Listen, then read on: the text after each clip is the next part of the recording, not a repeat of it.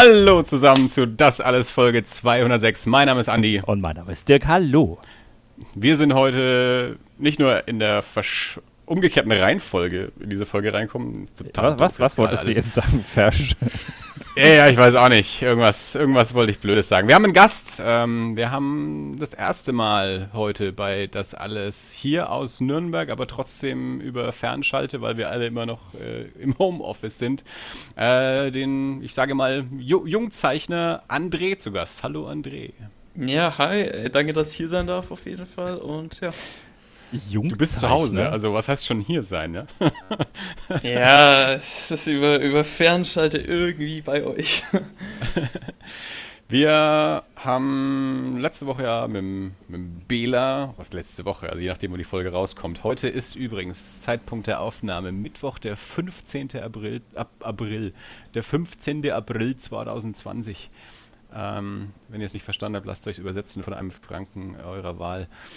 Ähm, genau, letzte Woche mit Bela aufgenommen und weil wir momentan eh gerade irgendwie so im, im Flow sind, dass wir äh, quasi jede Woche aufnehmen und nicht nur zwei wöchentlich und obendrein, dadurch, dass jetzt jeder irgendwie halbwegs zu Hause eingesperrt ist, es auch super leicht ist, mit, mit Gästen irgendwie Termine auszumachen, weil sowieso keiner abends was vorhat, ähm, haben wir uns mal gleich ein paar, paar Gäste auch für die nächsten Wochen klar gemacht.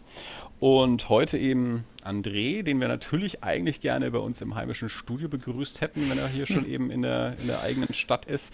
Aber ähm, jetzt eben erstmal über, über die fernmündliche Variante. Und das hätte ja fast geklappt, ne? Also wir, wir hatten ja erst einen Termin ausgemacht, der wäre noch vor Corona gewesen, glaube ich. Ja. Und das ist ja kurzfristig dann, ich weiß nicht, irgendwas ist dazwischen gekommen und dann, dann ging es doch nicht leider. Ja. ja, vielleicht war das die letzte Gelegenheit, wer weiß es. Für nee, immer. nee, das kriegen wir schon noch hin. Ähm, wir quatschen heute mal ein bisschen über, über einen André. Wer, wer, wer ist das überhaupt? Warum haben wir den überhaupt eingeladen? Was macht er so und was hat er so ja, zu sagen? Und warum ist das für unsere Hörer von Interesse? Oder ist das überhaupt für unsere Hörer von Interesse? Ähm, und dann, ja, scha schauen wir mal, wo uns das so hinführt. Äh, Dirk und André äh, haben sich in Persona noch nicht getroffen, wie wir auch gerade schon im, im, im Vorgeplänkel ähm, fest, äh, festgezurrt haben. Äh, von daher das auch ein bisschen eine, eine seltsame Situation. Nee, Wobei wir natürlich ein, nee, ein Kennenlernen-Podcast ist das praktisch. Na, wir haben natürlich auch schon mit anderen Leuten, auch im Podcast, äh, das erste Mal im, über Ferne gesprochen, ohne dass wir sie vorher persönlich getroffen hätten. Aber die Situation, dass halt jemand, der eigentlich quasi ums Eck rum wohnt, ähm, das erste Mal bei uns im Podcast ist und nicht dabei im eigenen Studio, das, das ist halt neu. Aber naja. Ich habe André letztes Jahr kennengelernt ähm, beim Comicbuchclub hier in Nürnberg. Mhm. Da gibt es normalerweise einmal im Monat so einen, so Stammtisch. Das hat der, der Ben Beck, der auch schon mehrfach bei uns zu Gast war, äh, irgendwann mal ins Leben gerufen. Damals, glaube ich, noch, hat es noch Zeichner-Stammtisch genannt. Äh, und dann hat er es irgendwann umbenannt in, in Comicbuchclub, weil er es nicht ganz so rigoros äh, halten wollte, dass da nur Zeichner wären. Wir, wir, sind da ja auch irgendwie mit reingerutscht, obwohl wir ähm, jetzt nicht von der von der total Comic-schaffenden Zunft sind, auch wenn der Dirk gleich wieder mit seiner Qualle ums ja, Eck kommt. Ich, ich, dachte schon, aber dann hast du zum Glück gesagt, nicht die total Comic-schaffenden. Dann dachte ich mir, gut, ich mache es nicht hauptberuflich, insofern ist das. Äh, Was ja, für eine Qualle. Eine äh, vor ein paar Jahren. Kann, kann, er dir ja mal zeigen. Vor ein paar Jahren hat er mal so ein so, so einen Comic gemacht. Quallencomic? Äh? Ein Quallencomic? Mhm. Ja, ja, das, das, äh, wir, wir, schicken dir einen Link. Das, unsere Hörer mhm. kennen das alles mhm. schon seit, seit Jahren. Andi nimmt mich da irgendwie nicht ernst. Also ich, nee, das, das ist auch was, das zwischen uns steht irgendwie.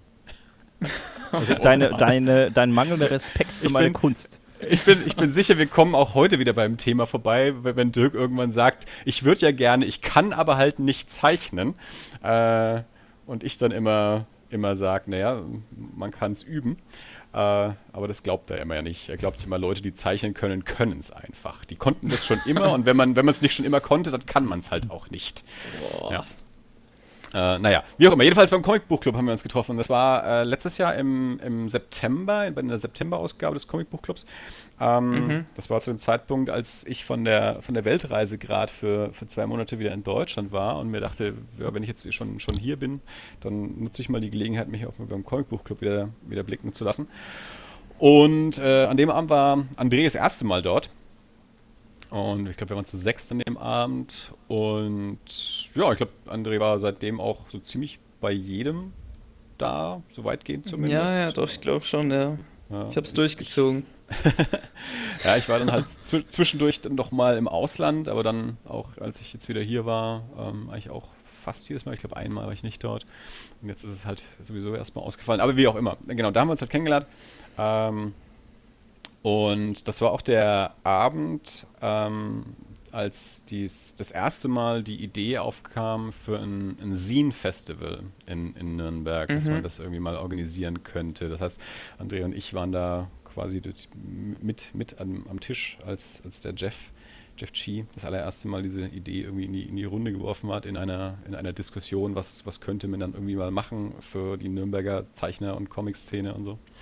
Und ja, seitdem sind wir auch in, in, in, Kontakt geblieben, so auch außerhalb vom, vom Comicbuch-Club. Zum einen eben auch so diese, diese ganze Scene-Geschichte so ein bisschen mit, mit durchdenken und organisieren und planen und so, aber auch so an sich. Äh, haben uns immer mal wieder irgendwelche Comic-Tipps hin und her geschossen oder über Filme gesprochen oder irgendwie so. Mhm. Und ähm, dann war es natürlich auch mal an der Zeit, dass André dann mal hier im, im Podcast mal vorbeikommt und dann, ähm, weil es natürlich so sowieso immer äh, interessant ist für uns ähm, Leute ähm, hier mal ein bisschen zu, zu interviewen auf unsere plumpe Art und Weise, die eben, wie gesagt, bei uns hier vor der Haustür ähm, Comics machen und zeichnen und, und tolle kreative Dinge machen, äh, weil wir uns dafür interessieren und weil wir auch wollen natürlich, dass der, der, der Rest der deutschsprachigen Welt äh, was davon mitbekommt, was äh, hier in diesem Nürnberg, in diesem Mittelfranken vielleicht auch für, für spannende Leute sitzen, die interessante Sachen machen. Und ja, ähm, André, fangen hm. wir mal, fangen wir mal vorne an. Wie war es denn damals? Nein, also äh, was, was die, ja, wenn, wenn, du, wenn du im, im, Keller sitzen würdest, würde ich dir jetzt auch so eine Schreibtischlampe ins Gesicht äh, halten. ja, ja. Nee, du, du bist ja ähm, äh, du bist ja hier auf die, auf die Hochschule gegangen, hast irgendwie mhm. Gestaltung oder wie auch immer das dann genau heißt, das kannst du ja gleich mal sagen, ähm, studiert. Ja, Aber genau. wie bist du denn an sich zum, zum Zeichnen und zum Comic gekommen? Was war denn dein Einstieg? Ja, also, also da muss ich jetzt leider Dirks Theorie erstmal bestätigen. Es äh, ging nämlich echt äh, im Kindergarten einfach los. Ne? Also da hat man halt so angefangen, irgendwelche Piratenschiffe gezeichnet, auf was man so Lust hatte.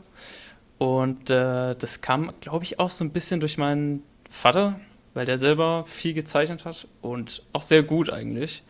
Ähm, jetzt durch äh, seinen Beruf als äh, Kfz-Ingenieur ist es dann irgendwann halt flöten gegangen, leider. Äh, aber da kam es so ein bisschen. Und ja, ich bin dann da dran geblieben. Ähm, während der Schulzeit das auch mal schleifen lassen, aber als es dann darum ging, ja, was willst du später werden? Ne, was willst du später machen? Äh, ja, habe ich dann die TH halt äh, gesehen und gedacht, ja gut, das, du kannst halt eigentlich nichts anderes. Deswegen, äh, ja, muss, muss das Zeichnen her. Und äh, habe mich dann dort für den Designstudiengang beworben und das hat glücklicherweise geklappt. Genau, und ja, so ist jetzt irgendwie eins zum anderen gekommen, als Bachelorarbeit ein Comic abgegeben. Das geht tatsächlich äh, an der TH Nürnberg. Und äh, ja, und jetzt arbeite ich gerade an meinem neuen Comic und ja, das ist so grob gesagt, äh, wie ich dazu gekommen bin. Ja. Abschluss hast du letztes Jahr gemacht, ne? An der nee, das ist jetzt, glaube ich, schon äh, fast zwei Jahre her, ja. Das ist ah, schon ziemlich lange okay. her. Mhm. Achso, ich dachte, das war erst letztes Jahr. Ist er dann offiziell hey, in deinen Augen dem Jungzeichner-Stadium entwachsen? Nee. ich hoffe noch nicht. Mit, mit 24 hoffe ich noch nicht.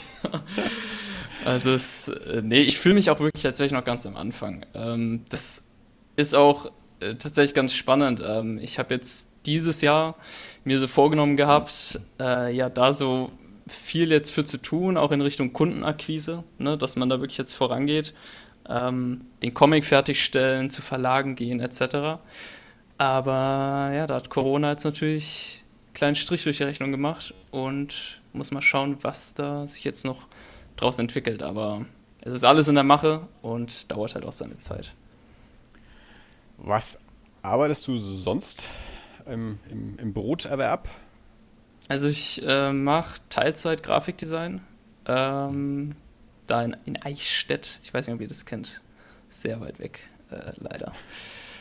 Und äh, ja, natürlich, also jetzt aktuell nicht, aber normalerweise zwei Tage die Woche bin ich dort und Rest der Zeit ist Zeichnen. Also ja, das ist so das Hauptding. Aber äh, das meiste Geld kommt leider immer noch nur über den Grafikdesign-Job rein, genau. Und ja, es ist, ist, halt alles ein Prozess und dauert halt sehr, sehr lang. Ähm, genau, aber das ist so mein, da verdiene ich so mein sicheres Geld, sag ich mal. Was war denn so dein, dein Einstieg ins, ähm, ins Lesen von Comics? Mit welchen Comics bist du, du zuerst in, in Berührung gekommen? Welche haben dich begeistert? Äh, weil, dass du jetzt auch eine, eine Leidenschaft und einen, einen Willen dafür entwickelt hast, ähm, auch selbst Comics zu zeichnen, muss ja irgendwo auch erstmal mit, mit Comics lesen angefangen haben. Ja, genau. Also ich habe, ich glaube, so meine allerersten Comics waren natürlich äh, lustiges Taschenbuch, äh, mein Vater hatte Spiro und Fantasio daheim. Äh, wir hatten paar Lucky Luke-Hefte und natürlich Asterix und Obelix. Also viel so franco-belgische Comics. Und äh, ja, auch so Werner war auch mal dabei zwischendrin. Äh, das waren also eher solche Sachen. Und ich habe auch ewig auch so gezeichnet, ne? weil das, was man konsumiert, ne, man, man, man, kennt ja nichts anderes. Und ich fand die Comics damals sehr cool. Ich mag die teilweise immer noch. Und habe dann noch so gemalt. Äh, also sehr reduziert, ich würde fast sagen, so ein bisschen cartoonig vielleicht. Ähm, und 2012, das weiß ich noch, ich glaube, es war 2012, gab es hier im Comic Salon Erlangen den Neustart von DC. Also da kam dieses New 52-Universum äh, rein, also dieses Reboot-Ding äh, von DC. Und es wurde beim Comic Salon groß vorgestellt. Und da bin ich zum ersten Mal halt mit Superhelden-Comics in Kontakt gekommen und habe einfach mal, ich glaube wirklich von jedem, von jeder Serie äh, den ersten Band gekauft, weil ich halt so dachte, äh, ja, um zu wissen, worauf du Lust hast, musst du erstmal alles reingelesen haben. Und ja, das war dann so der Schritt in diese US-Comic-Richtung und äh, da irgendwie Batman, Justice League und so, solche Sachen gelesen und bin mittlerweile da auch wieder ein bisschen von weggekommen und ja, lese auch gern, also jetzt aktuell lese ich auch gern so Image-Comics und solche Sachen, genau, also Superhelden auch, aber nicht mehr so intensiv wie, wie damals noch, genau. Ja. Du bist ja auch hier in der Ecke aufgewachsen, oder? Ja, genau. Ja, in, äh, Nürnberg geboren, aber in Lauf aufgewachsen. Also Lauf ist ja in der Nähe von Nürnberg noch. Ja. Was, wann bist du dann das erste Mal mit dem Comic-Salon in Berührung gekommen? Boah, das weiß ich wirklich gar nicht mehr. Also ich, ich würde schätzen, dass ich zwei oder dreimal davor nochmal da war. Und wenn der alle zwei Jahre ist, würde ich mal zurückrechnen, so zwei acht vielleicht, irgendwie sowas. Also, dass mich die Eltern da mal mitgeschleppt haben. Ja, ja. ich glaube, es müsste so ungefähr der Zeitraum gewesen sein. Das also eigentlich, also nahezu kann man sagen, schon immer war's, war der für dich so da und auch schon in, in deinem Blickfeld. Also du bist nicht erst irgendwie mit 20 drauf gekommen, da mal hinzugehen. Nee, nee. Auch schon, auch schon vorher. Ja, also davor, ich weiß gar nicht, warum ich davor, also es, die Eltern haben schon einen krassen Einfluss, auf jeden Fall.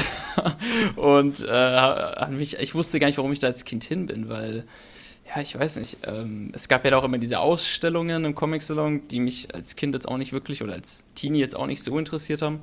Das kam ja alles erst später, aber man hat es alles so mitbekommen und äh, in Erlangen gab es auch für mich nichts anderes. Also das war so, das eine Event und dafür stand Erlangen und, und das war es auch schon so. Mehr wusste ich von der Stadt eigentlich auch nicht bis dato. Ja. Es geht im Rest, äh, im Rest der, der, Bundesrepublik auch so. Ich wusste nur nicht, dass das schon in Lauf anfängt. ja, doch, doch. bis hierhin sogar. Ähm, ja, der wird uns ja dieses Jahr wahrscheinlich ähm, äh, vorenthalten werden, so wie es jetzt aussieht. Also zumindest ähm, wird er im, im, Juni nicht stattfinden, nachdem jetzt heute ähm, die, die neuen, ja, neuen, neue Ansprache der, der Regierung kam, wie es mit, ähm, mit Corona weitergeht, äh, mit, mit Lockerungen von Maßnahmen etc. Aber da hieß es unter anderem auch, dass Großveranstaltungen bis August, soweit ich das jetzt verstanden habe, erstmal untersagt bleiben. Mhm. Und das bedeutet natürlich dann auch, dass das äh, Comic Salon im, im Juni nicht stattfinden wird. Und äh, ja, da müssen wir halt mal, mal gucken. Da hatte ich mich ja, ich ja auch letzte Woche schon gesagt, extrem drauf gefreut. Also auch letztes Jahr, wie wir auf Reisen waren, war, war ja das auch so mit, für mich so ein, so ein großes Ding. Ich habe da also das, was ich am meisten vermisst habe, waren wirklich Comics. Also, dass ich nicht an frische Comics rangekommen bin äh, und mich dann ja auch in anderen Ländern irgendwie doch, soweit ich konnte, viel mit Comics beschäftigt habe. Und, Aber da hast du ja ein paar gute gefunden auch da in Asien vor allem, da waren ja ein paar gute dabei, auch die du da mal mitgebracht hast äh, beim ja. Comic-Stammtisch. Ja, ja, nee, da gab es schon einiges Gutes. Da habe ich ja bei, ähm, bei Yay Comics mal eine Folge mit aufgenommen, wo ich meine ganzen äh, Comic-Erlebnisse im Ausland vom, vom letzten Jahr äh, berichte. Also wer die Folge noch nicht gehört hat, der kann mal zu Yay Comics rüber gucken. Da gibt es eine Folge irgendwann innerhalb der letzten fünf Folgen oder so, müsste die sein, irgendwann von, von diesem Jahr ähm, wo hm, ich okay. Lara und Carlos äh, davon berichte, welche Entdeckungen ich so im, im Comic-Ausland gemacht habe. Ja, aber da war jedenfalls für mich halt auch immer so dieses, dieses große Ding, ja, nächstes Jahr ist wieder Comic Salon, weil für mich Comic Salon ja eben auch schon, schon, schon immer irgendwie so das, das große Ereignis war, äh, alle zwei Jahre, ähm, wo ich auch immer mir Urlaub nehme für den, den einen Tag, äh, den, den ich halt Urlaub nehmen muss. Äh, was mein, mein Chef auch schon seit äh, ja, seit, seit 2011 von mir weiß. Alle zwei Jahre bin ich da. Alle zwei Jahre gehört dieser Feiertag mir. Alle anderen Brückentage sind mir wurscht, aber der eine ist meiner. Ähm, ja, aber gut, das, äh, das war dieses Jahr nichts. Jetzt hat der, der Breedstorm hat ja neulich schon mal gefragt, was, was wir dann quasi als, äh, als Ersatzveranstaltung denn planen, wenn der Comic-Song ausfallen sollte. Also, äh, Markus, kann, kannst ja mal äh, mal dich nochmal melden, dann schauen wir mal, ob, äh, ob wir hier bei uns im Garten irgendwie äh, einen, einen Comic-Tisch irgendwie ja, aufstellen genau. können oder so. ja. Ähm, ich weiß gar nicht, irgendwas hatte ich gerade noch im Kopf, was ich äh, jetzt gerade nicht mehr ausgraben kann. Ähm, du hast ja gesagt, du, du planst ähm, dann auch so auf, auf Verlage ähm, zuzugehen, wenn du deinen Comic ja. fertig hast. Ähm, wie, wie, bereitest du dich da darauf vor? Also ist der Plan, den Comic tatsächlich erstmal komplett fertig zu machen und dann auf Verlage zuzugehen? Oder erstmal so ein, so ein Sample zu haben, so ein Kapitel oder wie es auch immer dann halt strukturiert mhm. ist und damit dann irgendwie auf, auf Verlage zuzugehen? Comic-Salon wäre natürlich immer eine äh, perfekte Möglichkeit ja auch für so Mappensichtungen. Also da kann man ja seine, seine Sachen den, den verschiedenen Verlagen ja auch schon mal zeigen und auch schon mal Kritik einholen, ähm, an, an, was die eigentlich so interessiert sind oder was man anders machen könnte, um, um sich da dann nochmal bei einem, bei einem Verlag dann nochmal zu vorzustellen. Also hast du sowas schon mal gemacht oder wie, wie wäre dein, dein Plan jetzt halt, ähm, für, für den neuen Comic? Ja, das ist, also es ist super schwer, weil egal wen man fragt, es gibt immer verschiedene Wege. Ne? Also ich habe ja mit Jonas auch schon ausführlich gequatscht mal, wie, wie sein Weg so verlaufen ist. Mit, mit, Jonas darf man da ja nicht fragen, der hat ja noch nie irgendwo gepitcht. Der weiß ja, ja gar nicht, wie das ja, geht. Richtig, ja? Den haben sie ja einfach so geholt. Durchgelackt einfach. nee, aber äh, das, ja, der, der, konnte mir halt nicht helfen, weil sein Weg halt auch, ja, irgendwie halt äh, ist er da hingekommen. Äh, aber nee, ich habe, das war ganz cool. Ich war vor, boah, wann war, ich glaube vor drei Jahren oder so, müsste das gewesen sein, war ich in Stuttgart auf, dem, auf der Comic-Con. Ich weiß nicht, ob du die auch kennst, ob ihr die kennt.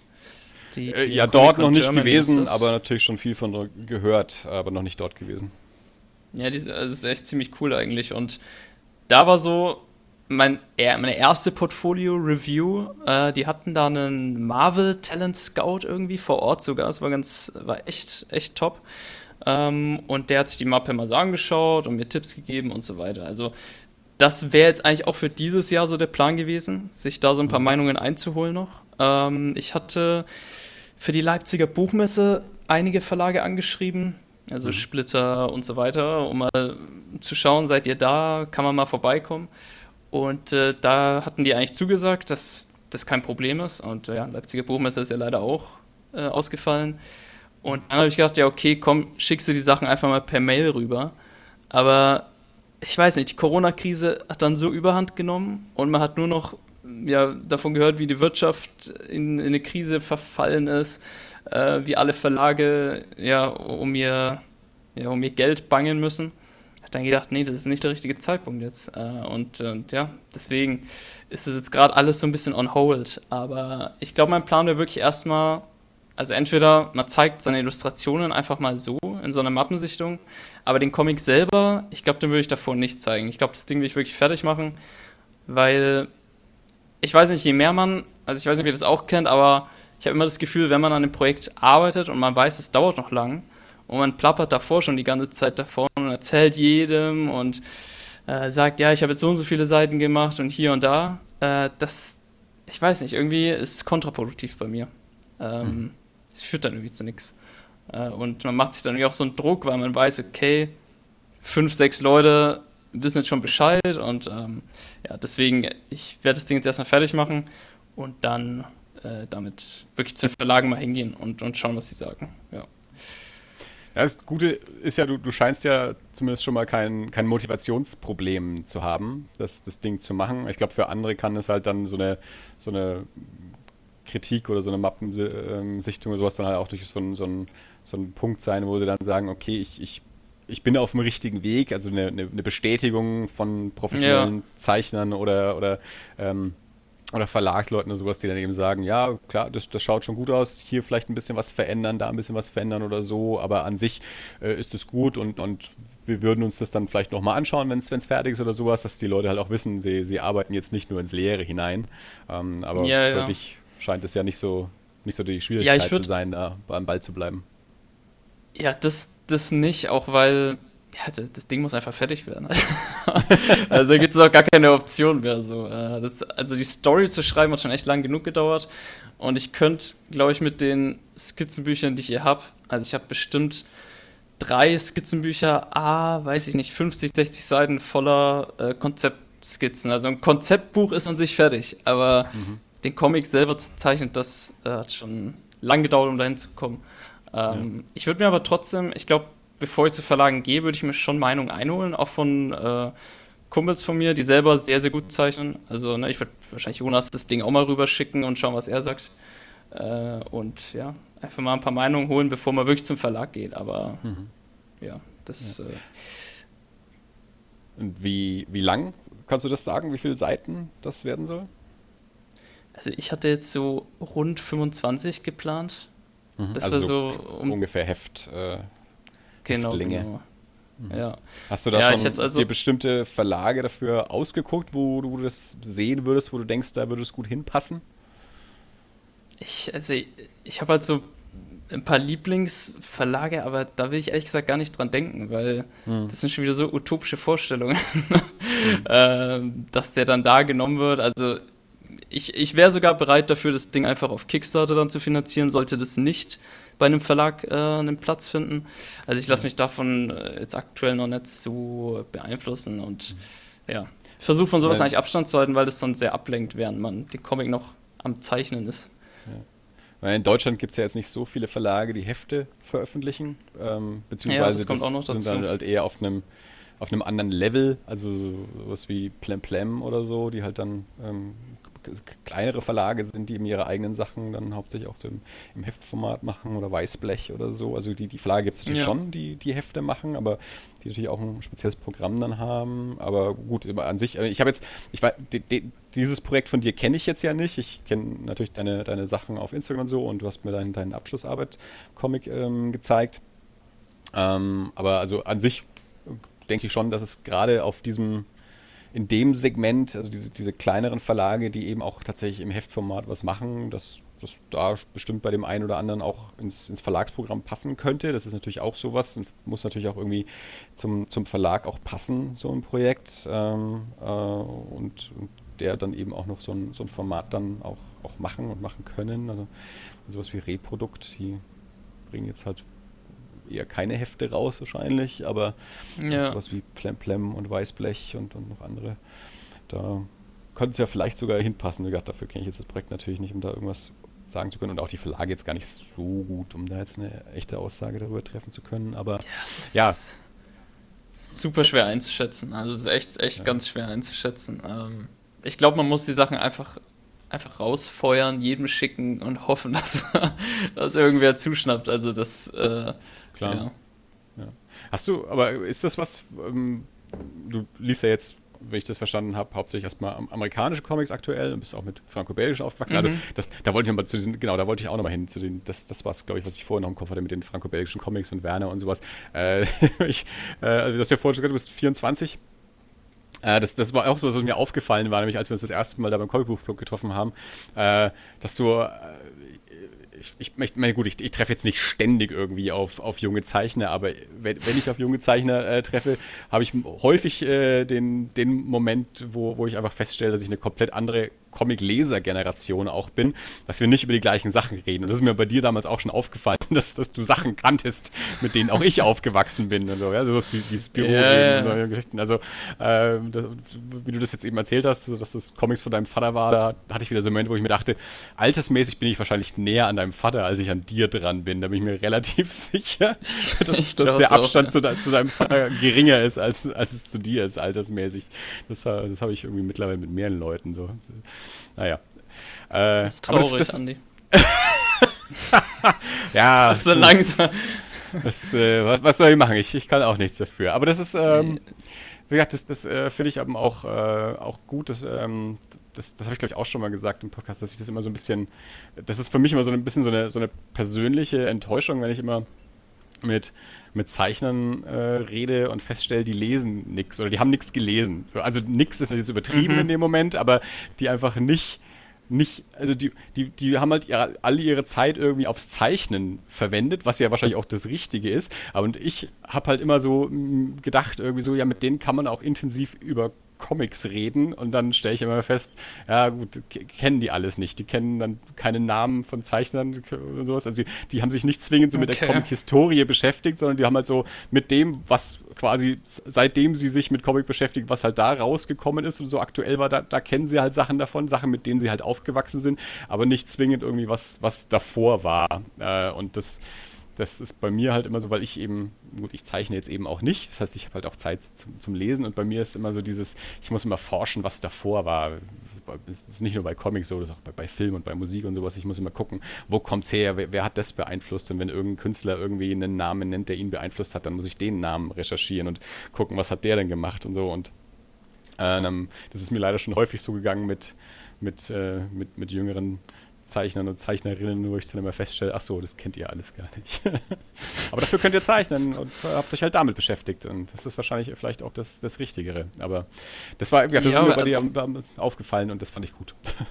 Ja, ich, also ich finde es mega wichtig eigentlich, äh, gerade wenn man Comiczeichner ist, dass man sich auch andere Sachen anschaut, weil also mir geht es oft so, dass man, wenn man immer nur daheim vor sich hin zeichnet und man ist ja als Zeichner schon sehr isoliert irgendwie, also es ist ja durch den Beruf an sich schon gegeben, dass man, man kann das Ganze allein machen, ist daheim die ganze Zeit. Ähm, wenn man da dann in seiner Bubble ist und irgendwie nichts mitkriegt, finde ich, dass man irgendwann so auf der Stelle irgendwie tritt. Ähm, ja. Und ich finde es super wichtig, da auch einfach mal andere Sachen anzuschauen und auch so, also allein um den Konkurrenzgedanken so ein bisschen zu schaffen, ne? Weil wenn man sieht, das ist möglich und ich bin da noch nicht, dann muss ich halt noch mehr üben und hier die Technik ausprobieren, da nochmal ähm, mir ein Video anschauen oder so, um da hinzukommen. Und ja, aber ich weiß nicht, ich nehme auch, ich nehme auch manchmal Filme her, um, um mich inspirieren zu lassen. Also, ja, ich finde so, so Sachen in die Richtung zu konsumieren ist schon, schon wichtig irgendwie. Ja, ich glaube, das ist bei mir einfach immer so dieses, weil weil ich, wenn ich mich in so ein, in, in ein Medium so verliebe, dann will ich alles über das Medium lernen und dann, dann wünsche ich mir halt immer, dass das bei anderen Leuten auch so ist. Und wenn ich mir immer denke, Leute, die auch noch in dem Medium arbeiten, die sollten doch mindestens so eine Liebe fürs Medium haben wie ich und sich dann auch mit der Historie beschäftigen und mit allem und das, das, das wünsche ich mir halt einfach immer so.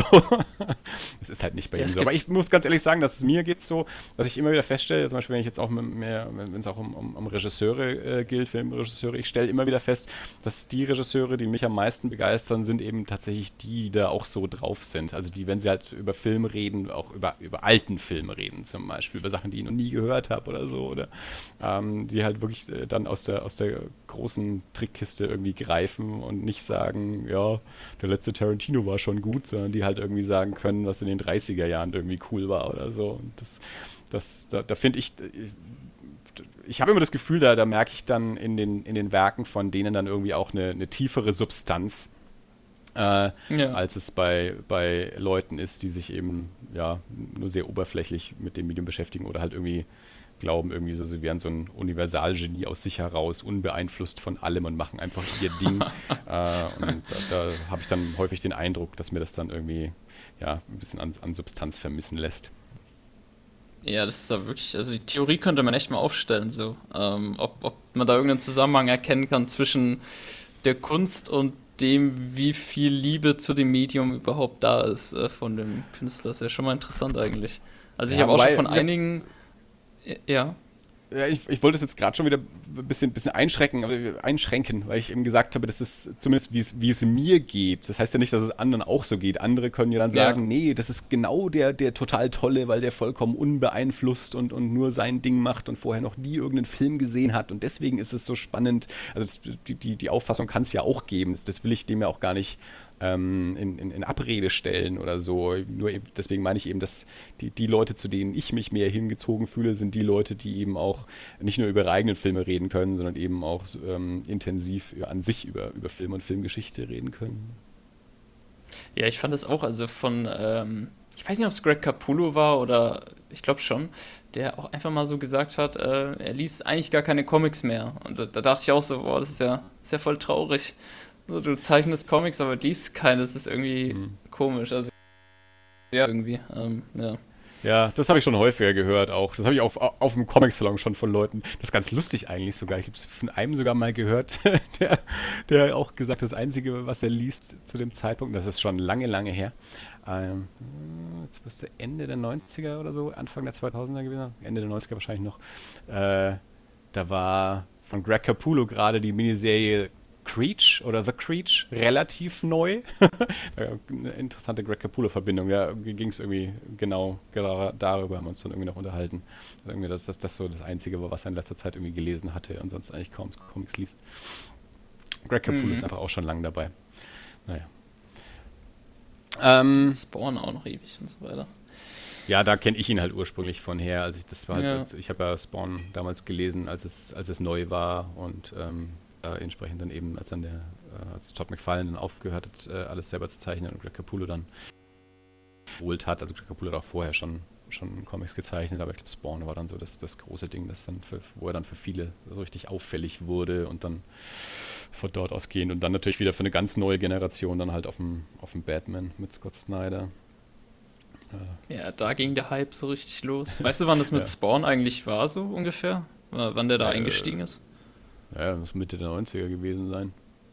Oh, okay. Uh, okay. Also ich, ich, man kann es natürlich nachschauen, das wäre jetzt kein Problem, aber äh, Spawn ist mittlerweile, ich weiß gar nicht ganz genau, wann es rausgekommen ist, 92, 93, sowas in dem Dreh rum, glaube ich. Und dann ist der, glaube ich, so im, zweiten Jahr, im zweiten bis dritten Jahr oder sowas hat Greg Capullo das dann, glaube ich, übernommen. Grob geschätzt. Also, ja, es müsste irgendwie so Mitte mhm. der 90er gewesen sein, meine ich. Ja, okay, krass. Ja. Kennst du ähm, den, den Cartoonist K-Fape YouTube-Kanal? Nee, nee, nee. Ja. K-Fape ja, Cartoonist K-Fape, K-Fape äh, K-A-Y-F-A-B-E.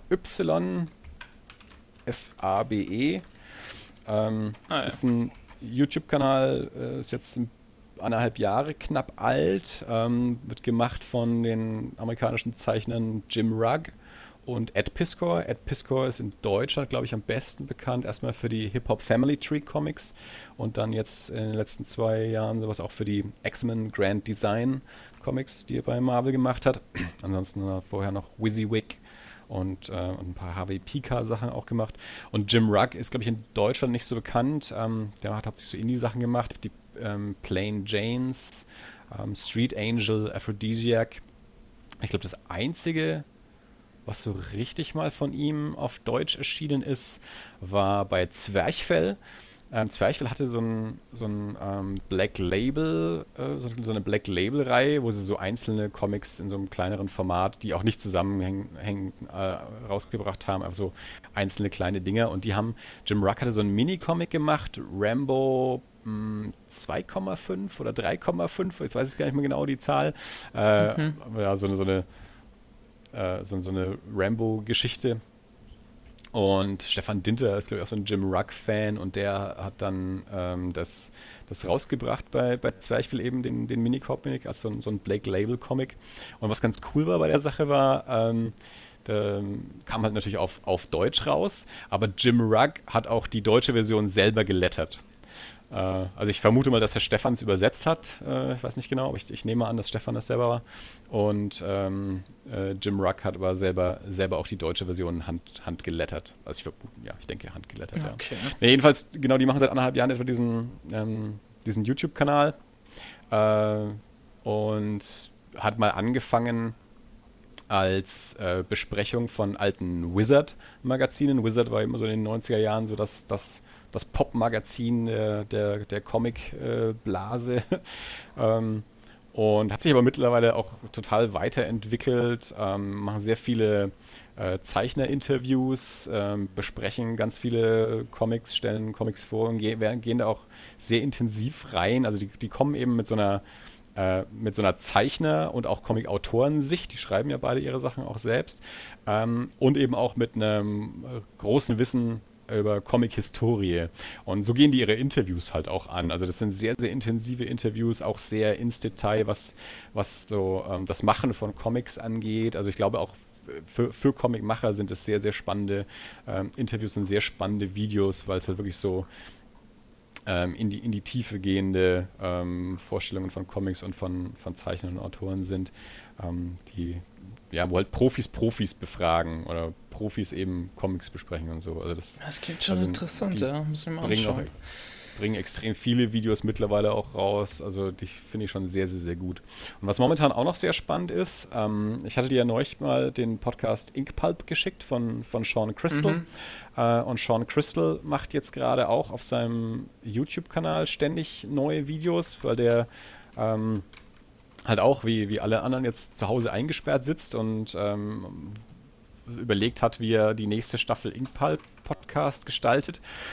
Und der hat jetzt angefangen, eben auch ähm, so, so Zoom-Sessions mit befreundeten Zeichnern zu machen, wo sie ähm, halt bei sich jeweils eine, eine, Kamera aufstellen, während jeder an irgendwie an einer, an einer Seite oder an einer Illustration arbeitet. Also du kannst denen beim Zeichnen zugucken und dabei reden sie halt einfach, unterhalten sich über irgendwelche Sachen, über die Aktualisation oder über ihre Arbeit oder was auch immer, quatschen halt einfach so ein bisschen.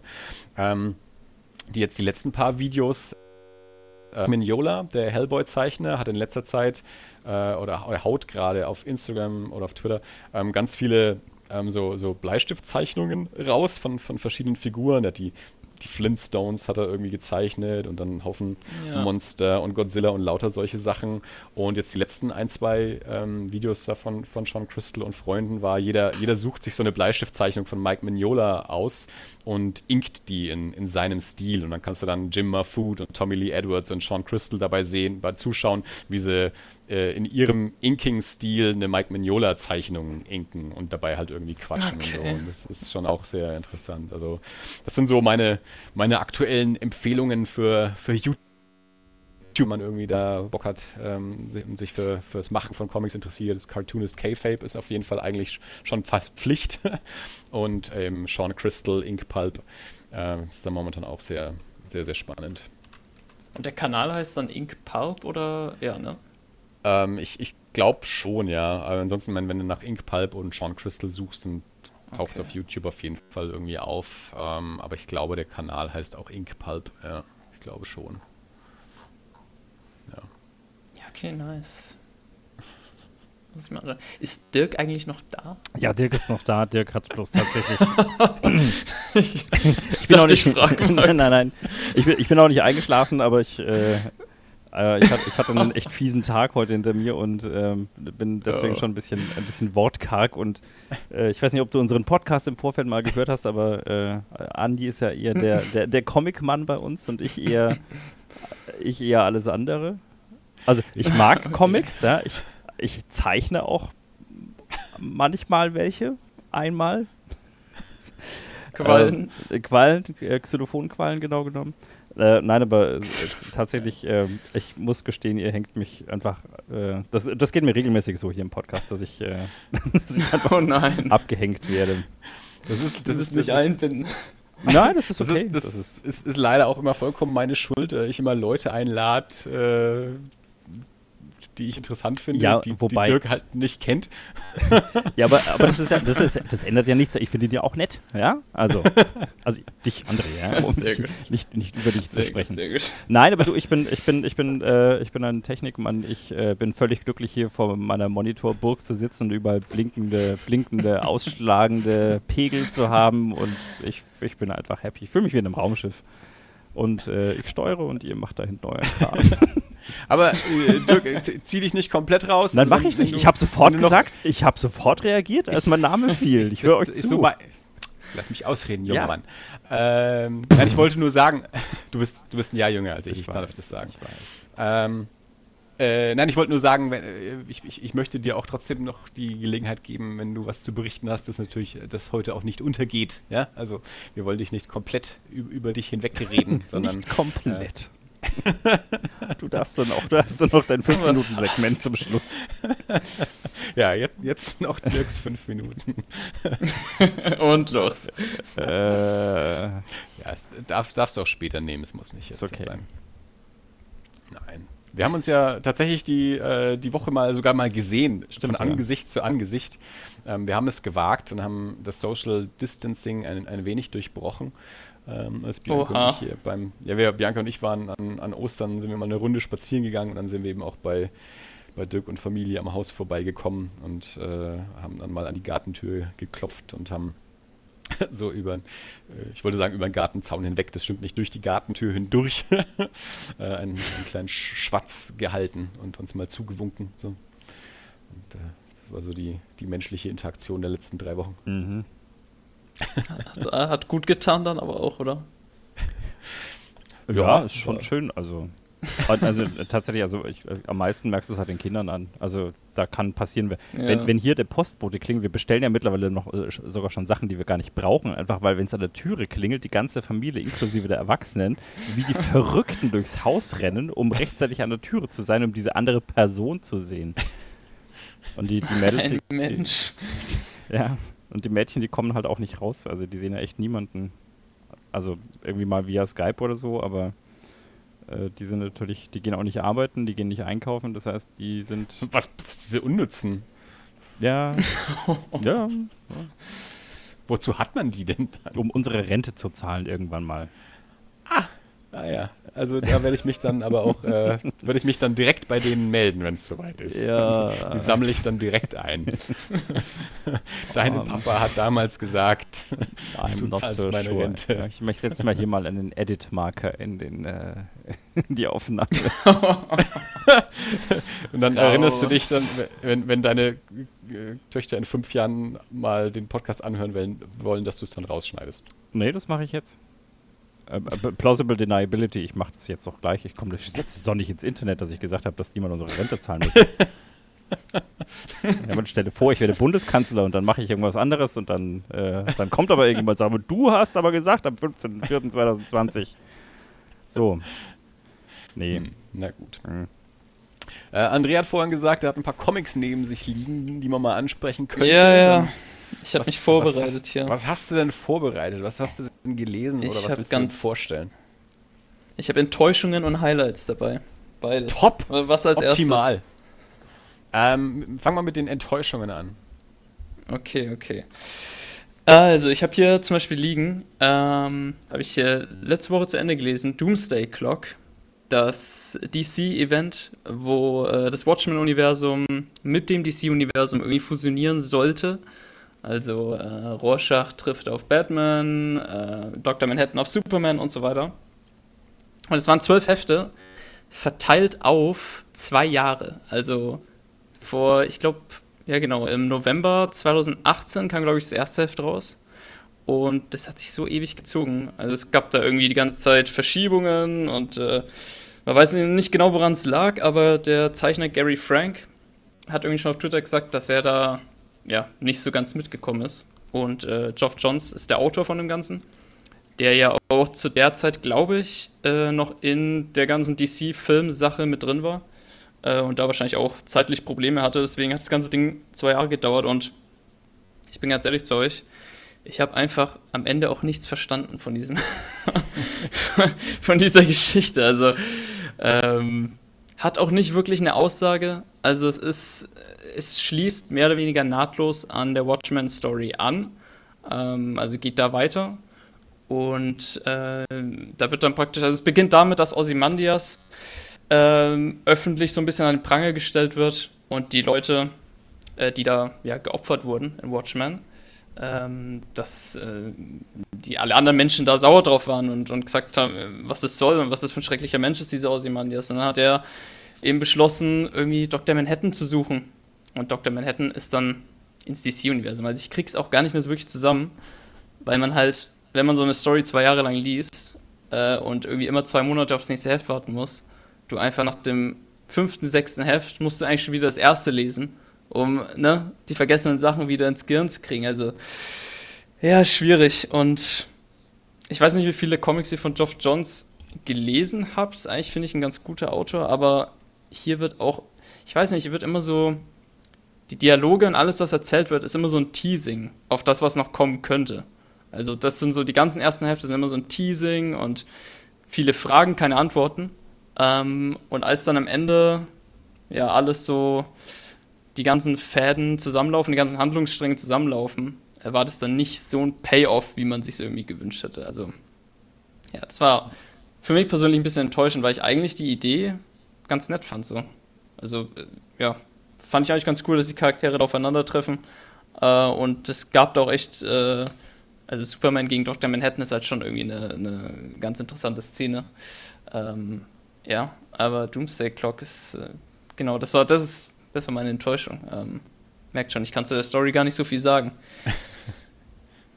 ja. Ja, es ist, äh, vielleicht sollte man Watchmen halt auch einfach doch irgendwann mal in Ruhe lassen. Also bis jetzt ja, doch, ja. Keins dieser Projekte irgendwie so richtig äh, Anklang gefunden, weil vielleicht ist es auch einfach eine dumme Idee, Watchmen fortzusetzen. ja, vielleicht das. Ich meine, es wurde ja schon, wurde schon ewig angeteased, dieses Event. Es gab da bei DC auch die sogenannte Button Story, ähm, wo auch schon äh, das Ganze angeteased wurde. Also ein halbes Jahr davor ging es eigentlich schon los mit der Geschichte. Und dass das Ganze dann sich zwei Jahre lang zieht, ähm, ja, ist ein bisschen komisch eigentlich, weil das eigentlich schon ein wichtiges Ding für DC ist äh, und das einfach so ein bisschen gegen die Wand gefahren wurde. Irgendwie. Also die Fans, so von dem, was ich auf Social Media gelesen habe, sind auch alle ja ein bisschen, also der Hype ist nicht mehr da gewesen am Ende und die, die Resonanz ist jetzt auch nicht so prickelnd. Also redet auch irgendwie niemand mehr drüber. Es ist einfach vorbei und ja, gibt auch nichts zu bereden ja. eigentlich. Leider. Echt schade. Na gut. Und ja. was war dann keine Enttäuschung? Äh, ja, ich, also das ist tatsächlich ein Comic, den ich schon jetzt zum zweiten Mal so ein bisschen gelesen habe. Äh, den ich sehr nice finde. Kann ich wirklich jedem nur empfehlen eigentlich. Ähm, ist auch super kurz. Und wenn man die Namen äh, liest von, also die, die Namen, die da über dem Comic stehen, dann will man den eigentlich, glaube ich, auch sofort haben. Und zwar ist das Chrononauts, die Zeitreisenden äh, von Mark Miller geschrieben und von Sean Murphy gezeichnet. Ähm, mhm. Ja, also das sind, kennt man ja, glaube ich. Also Dirk, du kennst sie auch, oder? Also, wenn du, wenn Mark, du die Verfilmungen Mark Miller, von Mark Miller Comics aufzählst, dann kennt die Dirk. Also Kingsman, genau. Wanted. Ja, ich bin Banause. Kick-Ass. Ja, ja, ja. Ja, kenne ich und ja, ich bin okay. ein Banause. ja, nicht kein Banause. Das ist halt, ne? Na, ich, ich fühle mich hier schon manchmal so. oh so, du, musst, du musst die Namen nicht kennen. Wenn man keine Comics liest, dann muss man auch die Namen nee, nicht kennen. Nee, nee, das Aber ist okay. Halt, das ist okay. Ich wollte, ich wollte für dich nur eine Brücke schlagen. Mark Miller, auch wenn du den Namen nicht kennst, kennst du Sachen von ihm, weil du halt Verfilmungen von seinen Comics kennst. Ich, ich glaube, ja den Namen hätte, also. der Name hat schon auch äh, äh eine, eine Bell geringt. Ich hätte ihn bloß nicht zuordnen können. Und ich habe schon so ein bisschen so, es war schon so ein, na Dirk, kennst du die? Also André, das hat jetzt, äh, also bis jetzt fand ich dich cool. Jetzt äh, sammelst du gerade Minuspunkte. Das war nicht so. oh Gott. Das ist mich ein bisschen vorgeführt, äh, Herr Jungzeichner. nein, du, siehst, du siehst ich wollte falsch nachfragen. Ja. André ist halt einfach So, Andi, war das so alles? nee. ich wollte dich Der André ist halt abholen. Nicht so ein André ist nicht so ein Snob, dass er glaubt, er weiß mehr als du, sondern der André ist halt einfach so äh, der, der vollkommen äh, positiv naiven Meinung. Dass, Dirk weiß das bestimmt auch. Wir sind ja, ja unter uns, ja. untergleichen so. Ja, nee. ich fürchte nicht. Also Dirk, Dirk weiß es so halb. äh, ja, also Mark Miller ist, finde ich, äh, echt ein mega, also ein guter Autor, der auch immer interessante Geschichten macht. Und ja, also in der Story wieder, wieder, ja, der hat auch immer gute Ideen, finde ich. Und, und ähm, die Filme finde ich eigentlich auch alle ganz nice. Also Kickers kann man sich anschauen, gerade den ersten. Und Kingsman fand ich auch den ersten ganz nett. Jo. Äh, ja, Chrononauts. Ähm, wie der Name schon sagt, Zeitreisen. Äh, es geht hier um Corbin Quinn und Danny Riley. Das sind so zwei Wissenschaftler, die eben ein Zeitreiseexperiment starten wollen. Und das, also es sind direkt die ersten Seiten in dem Comic. Und als Corbin Quinn vorausgeht, um da durchzuspringen, landet er natürlich nicht dort, wo es ursprünglich geplant war, sondern im Jahr 1502. Ähm, und sie wollten eigentlich Kolumbus ähm, ja, Entdeckung filmen, irgendwie, als Livestream, damit die ganze Welt es sehen kann. Und äh, ja, er landet also am falschen Ort. Danny Riley springt hinterher, um seinen Freund da irgendwie noch zu retten. Und merkt dann, dass Corbin Quinn einfach mal äh, ja, sowas wie ein Gott geworden ist in der Vergangenheit, weil er sämtliche Sachen aus der Zukunft in die Vergangenheit geschleppt hat. Also er hat einfach irgendwelche Vietnam-Helikopter sich geholt, Panzer, Maschinengewehre und ist damit halt durch Ägypten durch, durch, durch das antike Ägypten. Und ähm, ja, äh, ist in jeder Zeit eigentlich der Herrscher, hat Armeen, hat alles und äh, beschließt daraufhin auch nicht mehr zurückzureisen in die eigentliche Gegenwart. Und überredet Danny Riley dann dasselbe zu tun und beide treiben dann einfach da ihr Unwesen. Und das ist so, also mehr will ich zum Comic eigentlich gar nicht sagen. Ähm, da beginnt dann eigentlich so die, die Story und es ist super lustig geschrieben.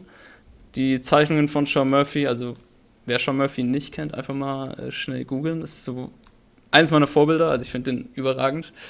Äh, und ja, es ist jetzt, äh, die Ideen sind halt so gut. Also sie schauen sich irgendwie die Dinosaurier an. Dann schauen sie sich an, wie das erste Säugetier entsteht. Ähm, die Geburt von Jesus Christus. Also nur solche Sachen und werden dann irgendwann aber auch von einem Sicherheitschef verfolgt durch Zeit und Raum. Und das ist ein heilloses Durcheinander. Ich glaube, es sind nur, viele Seiten sind es, ich weiß nicht, vielleicht so 80 Seiten höchstens. Also ziemlich kurz. Aber ja, wer aktuell einen Comic sucht äh, für die Corona-Zeit. Das finde ich eigentlich ganz nett. Und die Story ist danach auch zu Ende erzählt. Es gibt, glaube ich, jetzt einen zweiten Band. Oder er kommt noch, ich bin mir nicht sicher. Ähm, ja. So, das ist, ich bin fertig. Das, äh, zu Ende erzählt. Ja, der klingt gut. Also den habe ich auch schon öfter mal gesehen. Also der, ist ja schon, der ist ja auch schon ein paar Jahre alt. Mhm. Ähm, ich hab, ja, ja. Ich habe ich hab wenig Miller gelesen. Ähm, das ist jetzt kein Autor, den ich immer so direkt im, im Blick habe. Also ich ich sehe schon öfter mal Sachen von dem, aber habe bisher noch gesagt, wenig, wenig gelesen und auch da, und da, da unterschiedliche Reaktionen drauf und äh, gute Freunde von mir empfehlen auch nicht vieles von ihm, deswegen äh, ist das auch nicht meine, meine erste Anlaufstelle, aber ähm, so ein paar Sachen von ihm äh, interessieren mich durchaus und ja, Sean Murphy Sachen interessieren mich ja auch, da habe ich auch einiges noch nicht äh, gelesen, da fehlen mir noch ein paar Sachen. Joe the Barbarian wollte ich auch immer noch lesen. Hol dir äh, Tokyo Ghost. Ja, das den, ist den auch, Tokyo auch Ghost sowas. ist super. Aber das ist, das ist schon wieder, das sind schon wieder ein paar Bände, ne? Ja, ja, also ich habe hier diese Complete Edition. Das ist ein ganz schönes. Also es glaube ich ist sogar im A3-Format. Ziemlich cool eigentlich. Also ungefähr A3-Format, ja. nicht ganz. Ähm, da sind alle Bände drin. Ich weiß nicht, ich habe hm. jetzt nicht äh, durchgezählt. Es ist schon, schon ordentlich dick, aber auch äh, super. Also ich weiß nicht, ich lese Comics auch ziemlich oft einfach nur, weil sie gut aussehen, muss ich ganz ehrlich zugeben. Also, äh, wenn die Story jetzt nicht komplett Banane ist, dann schaue ich mir auch nur wegen der Kunst im Comic an. Und ja, ja Sean Murphy ist einfach immer, immer ein Blick wert, finde ich. Ja. Ja, du hast gerade schon gesagt, dass es so eines deiner Vorbilder ist. Ähm, wer, wer ist denn da sonst noch so? Also auch gerne mal wieder so, wer, wer hat dich früher zeichnerisch begeistert und wer, wer begeistert dich heute? Ich habe, also zu den Sachen von früher fällt es mir echt schwer, einen Namen zu nennen, weil, also bei Spiro und Fantasio war es ja oft so, dass die Zeichner durchgewechselt sind und ich kann die gar nicht so genau zuordnen. Aber mhm. ich weiß nur, dass Spiro und Fantasio mich damals richtig geprägt hat. Also ich fand die, Äh, super, die Charaktere waren einfach richtig schön gezeichnet. Ich fand es sehr sympathisch. Es war auch nicht, ich weiß nicht, es hatte auch irgendwo noch was Realistisches, fand ich. Also ich war nie so der Fan von, also das klingt jetzt auch ein bisschen fies, ne? aber lustiges Taschenbuch habe ich jetzt nicht wegen den Zeichnungen gelesen, so, ne? Mhm. Ähm, zum Beispiel. Und äh, bei Spion Da sind ja auch die schlechten Zeichner drin. Das hatten wir beim Comicbuchclub ja auch schon mal. Das war das war eine ja, fantastische wie? Diskussion mit Jeff G. Die komplett eskaliert ist einfach. Ja. Gut, aber ich habe ja schon gesagt, seit der Ben nicht mehr dabei ist, hat der Jeff ja irgendwie diese Rolle übernommen, also Diskussionen eskalieren zu lassen und mit so, mit so steilen Thesen irgendwie über den Tisch zu schmeißen. Ja, wie, wirklich alle äh, über einen Kamm geschert. Manga gegen lustiges Taschenbuch. Irgendwie so, mhm. Japan hat uns den Manga gegeben und was haben wir, das lustige Taschenbuch. Ey, es ist nicht schlecht halt. Also zu, zum Urlaub hole ich mir das teilweise immer noch. Ja, ja, aber ist so geil, so die, das, das, die, das, die komplette Gattung Manga gegen das lustige Taschenbuch zu stellen. Das ist schon ein bisschen unfair. Ja, das ist echt unfair. Voll die Armee du, du gegen Jeff so auch eine super, Dirk, du könntest mit Jeff auch eine super Diskussion haben, weil so ähnlich wie Manga gegen lustiges Taschenbuch gab es auch noch die Diskussion Brot gegen Reis. da war ich aber auf Jeffs Seite sehr gerade. Das, da hat er echt über Brot hergezogen, wie langweilig Brot ist und wie viel mehr man ja mit Reis machen kann. Und was, ey, ey, warum, warum, sich, warum sich Deutschland eigentlich so viel auf Brot einbildet. Ja, es ging ja noch und ich bin weiter. großer Brotverteidiger. Ja äh, Brotverteidiger. ja, wir haben ja irgendwann die These aufgestellt, dass die deutsche Küche äh, gar nicht so gut ist. Das ist also Jeff, Jeffs und meine These. Äh, ja, damit ging das Ganze los. Und dabei, dabei bleibe ich immer noch. Also Man muss sagen, du hast wir, portugiesische ähm, Wurzeln irgendwie, ne? Ja, genau, ja, ja. Die portugiesische Küche ist echt top. Top, top. Hätten wir, wir haben halt hier nicht so viel Mittelmeer. Ja, das. Das, das hat unsere ja. Küche vielleicht ein bisschen geprägt, dass wir nicht so nah am frischen Fisch sind. Genau, also deswegen können wir nicht Brot. in der südlichen Gegend. Ja. Deswegen gibt es hier Brot und Kartoffeln. Und kein Reis. kein Reis. Äh, nee, wir waren eigentlich bei Zeichnern. So. also bei Spirou, Ach so, ja, ja, ja. Ähm, äh, ja, genau. Also Spirou war, ja, ja, also Spiro war so das, wo ich echt die Zeichnung richtig schön fand. Spiro hat ja auch immer so einen Erwachsenen-Touch, fand ich. Also da wird ja auch geschossen und alles teilweise. Also da fließt auch Blut. Also fand, fand ich als Kind schon ganz, fand ich irgendwie äh, ansprechend so. Ähm, und dann ging das aber irgendwann so, so richtig los, glaube ich, echt, als ich diese DC-Comics hatte. Und da weiß ich noch, dass, glaube ich, so mein erstes Vorbild war äh, Guillaume Marc, der damals die Catwoman, äh, Catwoman Comics gezeichnet hat für DC. Ähm, der jetzt aktuell, glaube ich, wieder an Batman dran ist, zumindest teilweise. Äh, den fand ich sehr cool. Der war auch persönlich dort, das weiß ich noch. Und ich weiß auch noch, äh, dass vor im letzten Comic-Salon meine Schwester einfach du kannst ja beim Comic-Salon, also ich weiß nicht, für die Leute, die nicht beim Comic-Salon, also die noch nicht dort waren, äh, man kann teilweise bei den Zeichnern, die dort sind, würfeln und ich glaube, bei einem Pasch musst du dann ja, irgendeinen Comic dort an dem Stand kaufen, kannst mit dem Comic zum Zeichner hin und er zeichnet live den Charakter, den du haben willst. Also Meine man Schwester muss jetzt auch wieder dazu sagen, das, ja, das gilt ja. hauptsächlich für, äh, für solche Zeichner, bei denen der Andrang zu groß ist. also das ist jetzt nicht bei jedem ja, Zeichner genau, so, genau, genau. sondern aber gerade nee, so, so DC-Marvel-Nasen, äh, wenn hier Amis herkommen oder irgendwie sowas. Ich weiß nicht, Tony Daniel war in den 90er Jahren, Jim Lee war auch schon da und so. Also bei solchen Menschen dann, die, wo, wo also entweder, entweder machen sie es per Verlosung, manchmal äh, gerade bei, bei Panini, das ist am, am Vormittag irgendwie so mit, mit, mit Verlosung machen, gibt es dann eben Lose für, für eine bestimmte Anzahl von, von, von Zeichnungen am Tag oder dann eben diese Würfelgeschichte, ja. Ja. Ja, genau, also klar, die, die ganzen anderen Künstler, da kann man natürlich immer hin, aber ja, es gibt dann eben am Panini-Stand so diese, die elitäre, elitäre Truppe ähm, und da hat sie einfach eine Zeichnung von Marc bekommen und äh, ja, das äh, Seitdem sprecht ihr nicht mehr miteinander. Kontakt ist einfach abgebrochen. Und die Zeichnung ist verbrannt, die existiert auch nicht mehr. äh, nee, also genau, also Guillaume Mark war so ein Vorbild. Ich mochte Jim Lee auch lange Zeit sehr, sehr gern. Lange Zeit. Aber irgendwie ist mein Interesse so an Superhelden-Comics halt echt gesunken, muss man echt sagen. Ich weiß nicht, ob das auch vielleicht damit zu tun hat, dass einfach auch im Kino du auch zugeballert wirst mit Superheldenfilmen. Also es kann auch einfach sein, dass es so eine Übersättigung war. Ähm, ja, aber ich bin dann davon ein bisschen weg und ja, jetzt mittlerweile bei, bei Sean Murphy äh, gelandet. Es gibt zu viele gute Zeichner. Gary Frank, der eben Doomsday Clock zeichnet, ist auch überragend. Ich finde, man kann sich bei jedem so ein bisschen was abschauen. Ähm, jeder Zeichner hat immer so sein Spezialgebiet irgendwie. Äh, und zum Beispiel Gary Frank ist super gut im Emotionen zeichnen, also in, in Mimiken, Gesichter, ähm, Kleidung und so. Und äh, Sean Murphy ist für mich so ein extrem dynamischer Zeichner, der auch Licht und Schatten perfekt einsetzen kann. Also äh, jeder hat irgendwie so seine, seine Highlights. Äh, also Jim Lee natürlich auch immer noch, aber den verfolge ich nicht mehr so äh, intensiv wie, wie damals noch. Ja. Aber du bist schon eher so bei den in Anführungsstrichen realistischen Zeichnern. Also nicht, nicht so sehr cartoony und, und auch nicht so Indie-Zeichner oder so, sondern schon eher Anatomie korrekt. Ja, doch, doch schon. Also ich, ich weiß nicht, als ich, als ich damals eben meine ersten DC-Comics in der Hand hatte, habe ich dann gemerkt, was halt noch so möglich ist. Und ähm, du hast halt einfach, wenn du also ich würde die Superhelden-Comics und DC-Comics jetzt auch nicht als extrem realistisch bezeichnen, aber ich weiß, was du meinst, ne? also dass die Proportionen passen und das auch wirklich aussieht wie ein Mensch und nicht äh, wie, wie eine Figur.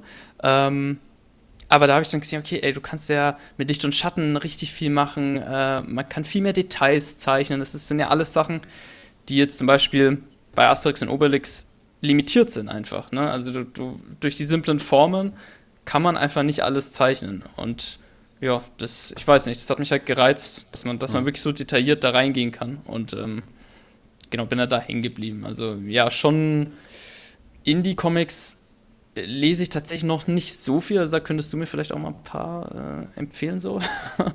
Weil ich glaube, da müsste ich noch ein bisschen reinschauen. Äh, wird mir, glaube ich, jetzt aktuell auch echt taugen. Aber ja, die DC-Zeichner sind schon, da bin ich hängen geblieben, ja, genau. Ja, das ist, man, das ist ja auch so hm, quasi eine ja, nicht, nicht unterschiedliche Philosophien, aber einfach unterschiedliche Ansätze. Also zum einen, dass man in der Reduktion viel erzählen kann oder eben ja, dann auch ja. im, im Detail was erzählen kann. Also das, es gibt in, in beiden ähm, Disziplinen gibt es natürlich hervorragende Leute, hervorragende Menschen, die so, ja, in, in beiden äh, auf beide Arten irgendwie ganz, ganz tolle Sachen erzählen können. Natürlich dann immer auch ja, also eine unterschiedliche Art der Geschichte äh, im Normalfall dann auch. Aber, ähm, aber ich zum Beispiel, ich habe halt mehr so einen so, so, so Hang zu so Cartoonisten, zu so eher, eher etwas in die cartoonige Richtung, ähm, also die nicht, mhm. nicht so realistisch sind. Und das ist auch, das ist, ist mir irgendwann, irgendwann letztes Jahr ist mir das mal so, ist mir das so aufgegangen und das auch am, am, am Beispiel von ähm, ähm, Spider-Man Into the Spider-Verse, der Trickfilm. Dirk, hast du den gesehen? Äh, den Trickfilm? Den Spider-Man-Trickfilm, ja, vom letzten, vorletzten Jahr? Äh, nein, ich glaube ja. nicht.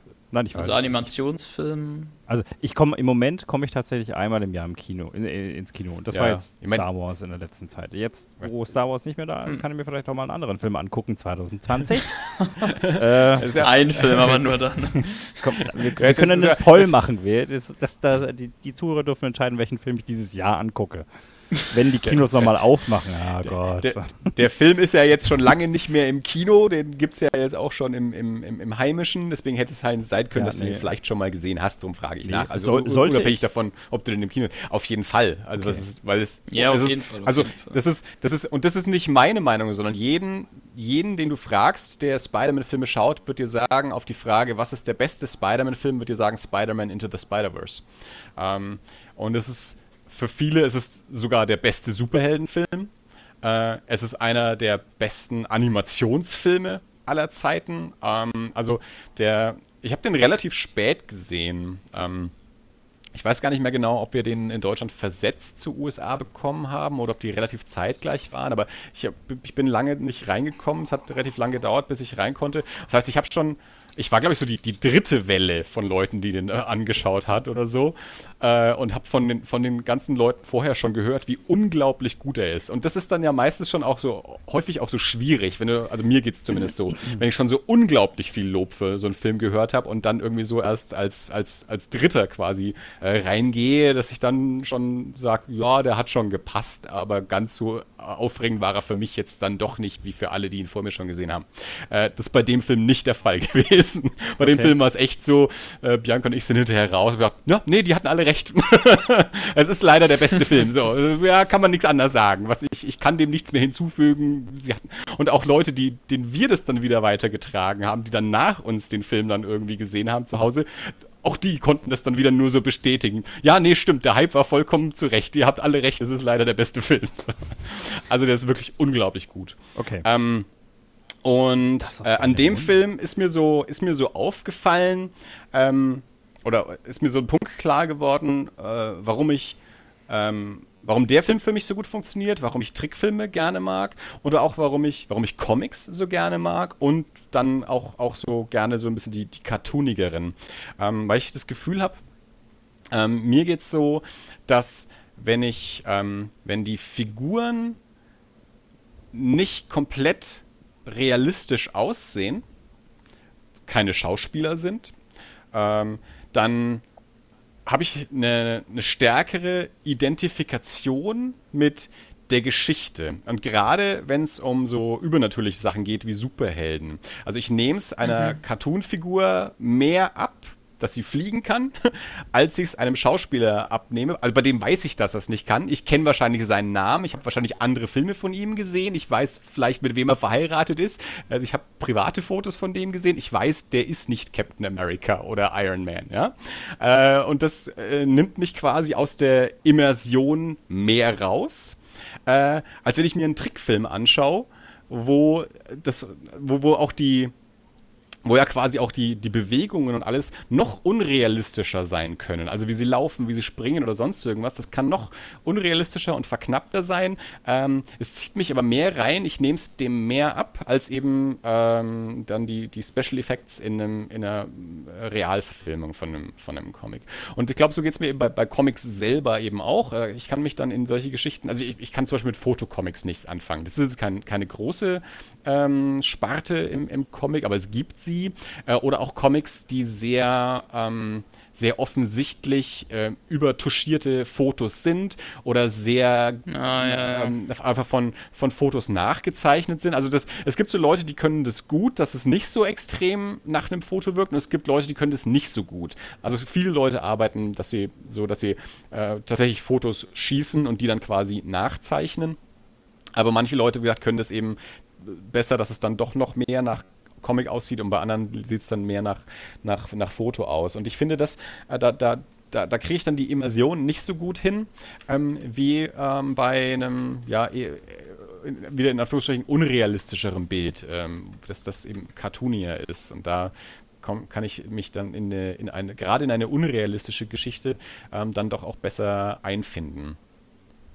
Äh, und ich, ich mag auch total gerne, auch, ich habe gerade auch in den, in den letzten paar Jahren äh, auch viel durch den, durch den Inkpal-Podcast mich dann auch wieder mehr mit, ähm, auch mit so, mit, ja, so Superheldenzeichnern und so auch, äh, auch beschäftigt und, und ich respektiere und habe auch große Ehrfurcht vor, vor, der, ähm, vor dem Handwerk äh, und, und bewundere das auch. Ähm, ich lese es allerdings relativ wenig. Also ich lese ja an sich auch wenig, ähm, wenig Superhelden die Geschichten da einfach, also gerade monatliche Superhelden, weil mir das einfach zu lang ist. Also da bleibe ich ja, einfach ja. nicht auf, auf Dauer dabei. Da, eher sowas wie Sean Murphys, äh, Sean Murphys Batman und so ein, so ein abgeschlossener Band dann dabei rauskommt, äh, der dann halt in eine Geschichte in einem Band erzählt. Sowas lese ich dann gerne. Aber eben so die monatlichen Hefte, da, da, da bleibe ich nicht auf Dauer mit dabei. Ähm, und ja, und aber auch da ist es mir dann eben lieber, also sowas, ich, wenn ich jetzt hinter mich gucke, habe ich jetzt gerade Batman The Long Halloween von, ähm, von Tim Sale gezeichnet, äh, Jeff Loeb oh, geschrieben. So Tim Sale gut, ist halt so dann auch gut. so ein Zeichner, ähm, der, der eher, der cartoony ist, auch eher reduziert. Ähm, und, und ja, sowas kriegt mich dann eben noch mehr als, als jetzt so, so super realistische Zeichner. Ja, kann ich, kann ich echt nachvollziehen. Also, äh, Batman ist lange Halloween ist auch einer der besten Comics überhaupt, auf jeden Fall. das ja. ist so ein guter Comic. Auch ähm, ein Klassiker. Ja, voll. Ja, also kleiner Fun-Fact übrigens noch zu dem, was du vorhin gesagt hast, dass, ähm, also ich von diesen Fotocomics weiß ich ehrlich gesagt nichts. Meinst du damit so Foto-Love-Stories oder? Nee, es gibt tatsächlich Menschen, die. Comic? Ja, wie gesagt, es ist, es ist kein, äh, keine, keine große Sparte. Ähm, ja. Aber ja, also es, es, gibt Menschen, die tatsächlich, also, also im Endeffekt funktioniert es wie eine Foto-Love-Story, aber das ist nicht das, was ich meine. Aber im Grunde, ja, ist es ungefähr das Gleiche. Menschen, die dann eben okay. ja, Szenen inszenieren, die sie abfotografieren und die dann mit Sprechblasen versehen und in eine, in eine Sequenz bringen. Ähm, also das, das gibt es, ja. Okay, interessant, interessant. Äh, ja, aber zu dem, was du gesagt hast, mit dem, äh, dass manche über Fotos drüber tracen, äh, es gibt tatsächlich, also ich will den Namen jetzt nicht nennen, weil ich, die Beweise sind nicht 100%, aber 90%. Es gibt einen Comiczeichner, der äh, einfach für seine Zeichnungen äh, Pornos genommen hat. Und wenn Frauen irgendwie geschrien haben oder so, dann waren das alles, ja, äh, Frauen, die in Pornos geschrien haben. Also wollte ich nur ja, mal. Ich, ich glaube, sowas solche Artikel habe ich, glaube ich, auch, auch schon gelesen. Ja, das ist, so, das ist ziemlich lustig eigentlich. Da sind die Bilder so nebeneinander gelegt. Das ja. Foto, die Szene aus, aus dem Filmchen und daneben halt die Zeichnung. Das ist einfach eins zu eins selber. Also, ja, ähm, nee, aber zu dem, was du gesagt hast, auch mit den Superheldenheften und so, da bin ich auch raus. Ich habe beim New 52 habe ich die komplette, also wirklich, ich habe hier alle äh, Justice League Hefte, alle Batman Hefte. Also die Batman Hefte finde ich eigentlich noch ziemlich gut. Da wurde ja mit Scott Snyder und Greg Capullo ziemlich äh, viel gemacht. Ähm, aber die Justice League Sachen, also es sind halt einfach, ich glaube, 54 Hefte oder so. A, 5 Euro. Also kann ich mal hochrechnen, was ich dafür gezahlt habe. Und äh, ich lese davon eigentlich auch gar nichts mehr. Also, ja, das ist äh, schlimm. Also ich bin da aus, aus, aus diesen Superhelden-Serien auch raus eigentlich. Ich, also ich finde diese abgeschlossenen Stories, wie du sagst, viel schöner, auch viel angenehmer zu lesen. Du musst da nicht ewig dranbleiben, du, du liest das Ding an einem Nachmittag durch und äh, hast danach ein Ende. Und äh, ja, ich meine, in diesen Serien wird dir auch nicht mehr erzählt so. Also das kommt, letztendlich wird dir eigentlich gar nichts erzählt teilweise. so. Es ist nur der Kick für den Augenblick. Ja, es ist, äh, man ja. ist auch mit, dem, mit den französischen Albencomics, mit denen ich aufgewachsen bin, da, wie jetzt so Spirou und, und, und Tim und Struppi und sowas, da, da ist es ja auch so. Es sind immer die gleichen Figuren, aber in jedem Album halt irgendwie ein anderes Abenteuer, auch wenn gerade bei Spirou äh, es dann später auch durchaus auch mal Fortsetzungen gab oder Bezüge auf, auf vergangene Comics, Figuren, die wiedergekehrt sind und sowas, aber an sich konntest du trotzdem, also ich habe jetzt zum Beispiel auch ähm, Comics, gerade die Carlsen-Comics, ähm, erstmal bevor ich mir selber welche gekauft habe, erstmal alle irgendwie aus der, aus der Stadtbücherei gelesen. Und da hast du halt genommen, was da war. Also da, der Band, der yeah, da war, yeah. den du noch nicht gelesen hast, den hast du halt mitgenommen. Ähm, und das konntest du ja da aber halt auch machen, weil die Bände sowieso unabhängig voneinander funktioniert haben. Äh, bis ich dann irgendwann an Watchmen geraten bin. Watchmen ist in Deutschland ursprünglich auch in, in sechs Alben erschienen. Also die haben immer zwei US-Hefte in ein Album gepackt. Und haben es, und zwar wirklich so in diesem, in diesem europäischen Albumformat sind die damals rausgekommen, eben wie, wie Tim und Struppi, äh, in sechs Alben. Und ich habe halt das Album mitgenommen, das da war. Es war halt irgendeins aus der Mitte. also ich habe Watchmen, mein, mein erstes, das erste Mal, wie ich Watchmen gelesen habe, war komplett durcheinander, weil ich kon konnte ja nur lesen, was da war. Und weil mir auch so dieses, das, ich war das auch nicht gewohnt, dass solche Alben ähm, in, in Reihenfolge gelesen werden müssten, weil das bei all den anderen Alben nicht der Fall war, die ich da so aus der Bücherei gelesen habe. Und ja, ich habe dann erst später Watchmen dann irgendwie auch mal in der, in der richtigen Reihenfolge von vorne bis hinten dann auch gelesen. Ähm. Und dann später auch erst verstanden wahrscheinlich. Watchmen ist so ein Ding. Ich bin jetzt wieder an dem Punkt ähm, aktuell, wo ich es äh, mal wieder lesen möchte. Ich lese Watchmen so alle mhm. paar Jahre mal. Ich, ich habe allerdings momentan keins. Ich muss mir erst wieder eins besorgen. Ich habe meins vor Jahren mal verliehen und dann ist es weggezogen. Äh, und äh, seitdem habe kein, hab ich keins mehr. Ähm, Watchmen ist so ein Ding. Ähm, immer wenn ich es lese, habe ich das Gefühl, ich verstehe mehr oder ich verstehe es anders. Äh, mhm. aus, ich hab, äh, aus Watchmen wachse ich nicht raus, sondern ich wachse mit Watchmen irgendwie mit oder Watchmen wächst mit mir mit oder so. Also es gibt so, es gibt so Werke, äh, mir ging das mit Fight Club zum Beispiel auch so. Ich habe jetzt Fight Club auch schon lange nicht mehr gesehen. Fight Club, wenn du mich nach meinem Lieblingsfilm fragst, sage ich immer ähm, Star Wars Fight Club Chasing Amy. Also das, wenn du mich nach einem Lieblingsfilm sagst, nenne ich dir die drei, weil das, die habe ich für mich mal so definiert vor vielen Jahren irgendwie so als mein Lieblingsfilm. äh, und Fight Club ist aber auch so einer, wo ich ähm, je öfter ich ihn gesehen habe und ähm, vor allem je näher ich an das Alter gekommen bin, dass die Figuren in dem Film haben, mittlerweile bin ich drüber hinaus, aber damals eben noch so, desto besser hatte ich das Gefühl, ihn zu verstehen und je näher schien er auch an meinem eigenen Leben irgendwie dran zu sein und, und, und so ist es irgendwie auch mit Watchmen. Also Watchmen ist so, das ist so wie, für andere Leute vielleicht die, die Bibel. Das ist so ein, so ein Buch, da, da, das, da kann man immer wieder hingreifen, immer wieder drin lesen und immer wieder anders interpretieren und was anderes verstehen und was Neues entdecken und das ist so vielschichtig. Ähm, also da, ja, das, das, also so wie du es gesagt hast, irgendwann später wahrscheinlich erst verstanden, würde ich erstmal sagen, ja, und dann nochmal später nochmal verstanden und dann nochmal später nochmal verstanden und dann nochmal später nochmal verstanden. So. Ähm, also da, da, da, da, kann man sich, da kann man sich, glaube ich, ein Leben lang dran abarbeiten an dem Werk. Ich Deswegen auch, braucht er auch DC auch eine Bachelorarbeit zu machen. nee, uh, da, nee. Also ich glaube, Watchmen ist, äh, ich, ich, weiß es nicht, aber ich traue mir fast äh, die, die, die Aussage, Watchmen ist wahrscheinlich der Comic, der am, am meisten irgendwie auch akademisch bearbeitet wurde. Also zumindest im englischsprachigen Raum würde ich davon ausgehen eigentlich. Also sowas mhm. wie Sandman und Watchmen sind wahrscheinlich akademisch extrem gut aufgearbeitet. Glaube ich jetzt einfach mal. Mir geht es tatsächlich bei, also, ne, bei so Sachen, die man sich immer wieder anschaut und auch immer anders interpretiert, so geht es mir bei äh, Akira. Ich weiß nicht, ob, mhm. ob ihr den kennt, Akira, den Animation, äh, den Anime-Film. Ja, ich ähm, kenne Akira, den Anime-Film.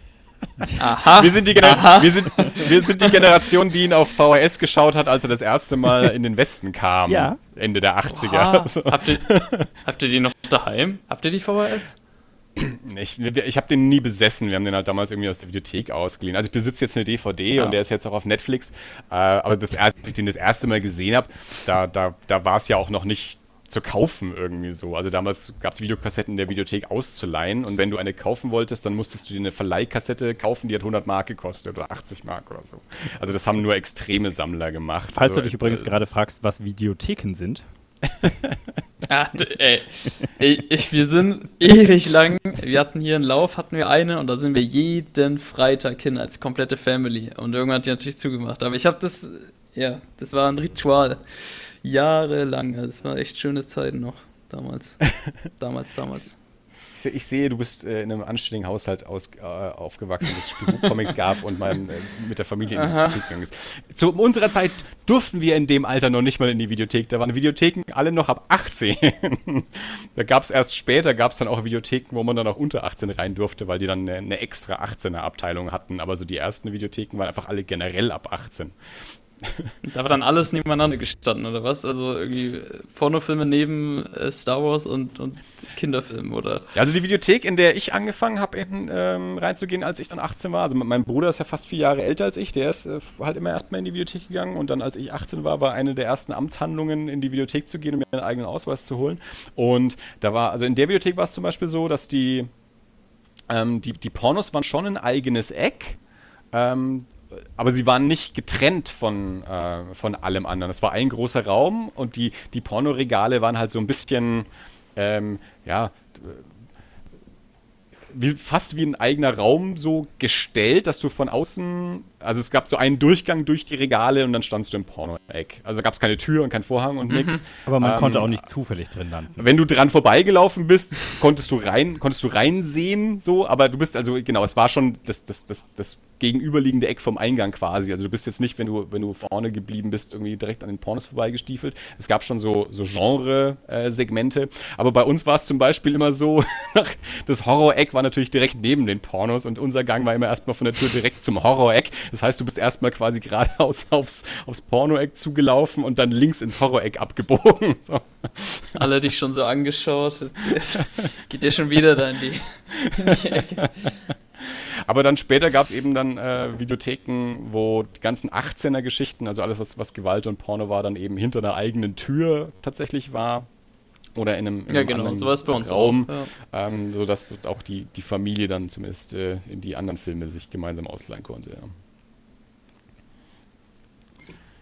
Ja, ja das war. ich, ehrlich gesagt vermisse ich Videotheken auch gar nicht mehr jetzt, aber so die, die Jahre danach waren hart. Unmittelbar danach.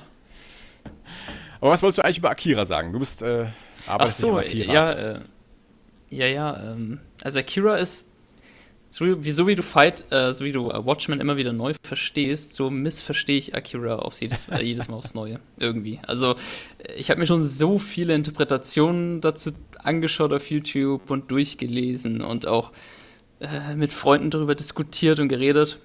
Man kann echt jedes Mal irgendwie was anderes drin sehen, ähm, was den Film, ja, rewatchable macht, auf jeden Fall. Äh, ja, einer der Wir besten, also einer meiner Lieblingsfilme.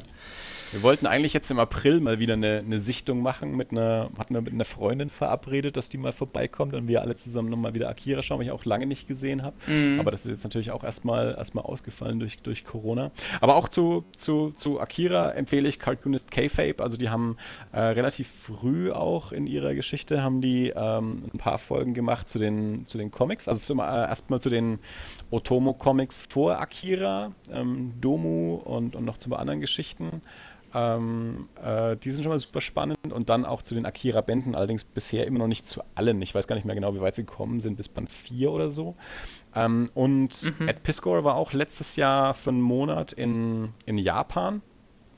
Und da lohnt sich auch, seine, seine Videos anzuschauen, während er in Japan ist und dann auch, als er wieder da ist, äh, weil der auch ganz viel ähm, erzählt, zum einen zum japanischen Comic und aber auch zu, zu Akira äh, und zur, zur Veröffentlichungsgeschichte auch von Akira, weil der, der hatte dort Zugang auch zu, zu Verlagen und zu Archiven und so und zu Sammlern und der hat Seiten gesehen, die wir im Westen noch nie gesehen haben äh, aus Akira, weil Otomo auch für quasi für jede Veröffentlichung große Teile des Comics nochmal überarbeitet hat. Also es gab erst die, die Veröffentlichung im, im Magazin und dann gab es halt die die gesammelte Veröffentlichung in Japan und dann gab es die für, für den Westen und äh, da gibt es äh, ganze Sequenzen, die, die in jeder Version wieder anders sind. Und wir haben jetzt halt einfach in, in, in Deutschland ja auch die Version, die halt in den USA erschienen ist.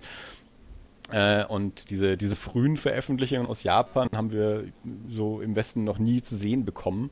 Und äh, Ed Pisco hat da ein paar, paar Beispiele äh, davon. Der hat Fotos machen können und so. Und die kann man dann auch in diesen Cartoonist K-Fape-Videos sehen. Also das ist auf jeden Fall auch, äh, auch sehr spannend. Und dann sprechen sie natürlich auch teilweise immer über die Unterschiede zwischen, zwischen Film und Comics, weil der Film ja schon gemacht wurde, als der Comic noch nicht zu Ende war. Also Comic geht ja noch ja. darüber hinaus auch. So. Wobei ich auch äh, zugeben muss, ich habe auch den Comic bisher immer noch nicht komplett gelesen. Das ist auch immer noch so eine Aufgabe, äh, die, ich, die ich schon längst angehen wollte, den, den mal nochmal komplett von vorne bis hinten auch zu lesen. Ähm, das ist leider bisher auch noch nicht passiert, aber das, das sollte bald mal geschehen.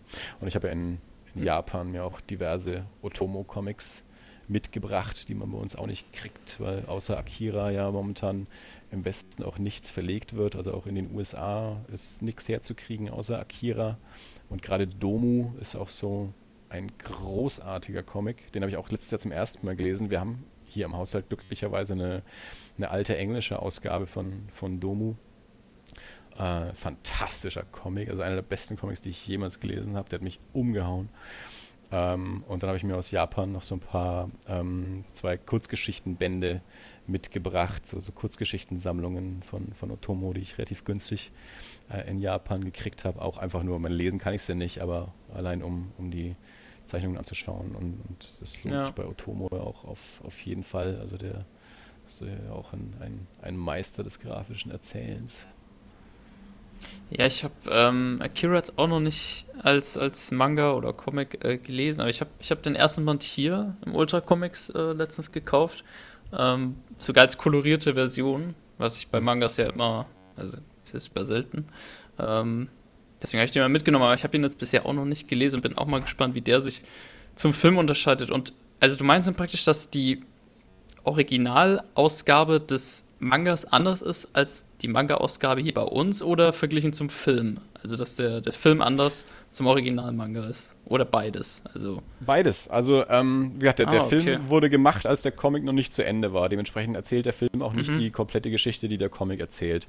Und die, ähm, die Veröffentlichungsgeschichte des Comics ist so: In Japan werden Comics ja erstmal in, in Fortsetzung in Magazinen ähm, veröffentlicht. Also, die erscheinen, also es gab nicht Akira Band 1, Akira Band 2, sondern ähm, ich habe jetzt vergessen, wie das Magazin heißt, aber halt so Magazine, wo mehrere Comics gleichzeitig drin erscheinen, halt immer so ein paar Seiten von jedem Comic. Und das zieht sich dann über Monate hinweg, bis dann mal eine Geschichte zu Ende erzählt ist. Und dann, wenn das fertig ist, dann kommen eben diese Sammelbände raus in Japan. Tankobon, das sind diese, diese ja, Taschenbücher halt. Ähm, und, und davon wiederum äh, gab es dann ein Jahr später dann auch erst die, die, ähm, die westlichen ähm, äh, Ausgaben. Und von in diesen Erstmagazinveröffentlichungen äh, zur japanischen Sammelausgabe gibt es Unterschiede. Und soweit ich das verstanden habe, auch von der japanischen Sammelausgabe zur westlichen Sammelausgabe gibt es dann wohl auch wieder Unterschiede. Ähm, okay. Ja, und die, die, die, kolorierte Fassung ist ja auch eine, das ist eine amerikanische Fassung, also in Japan gab es die nicht.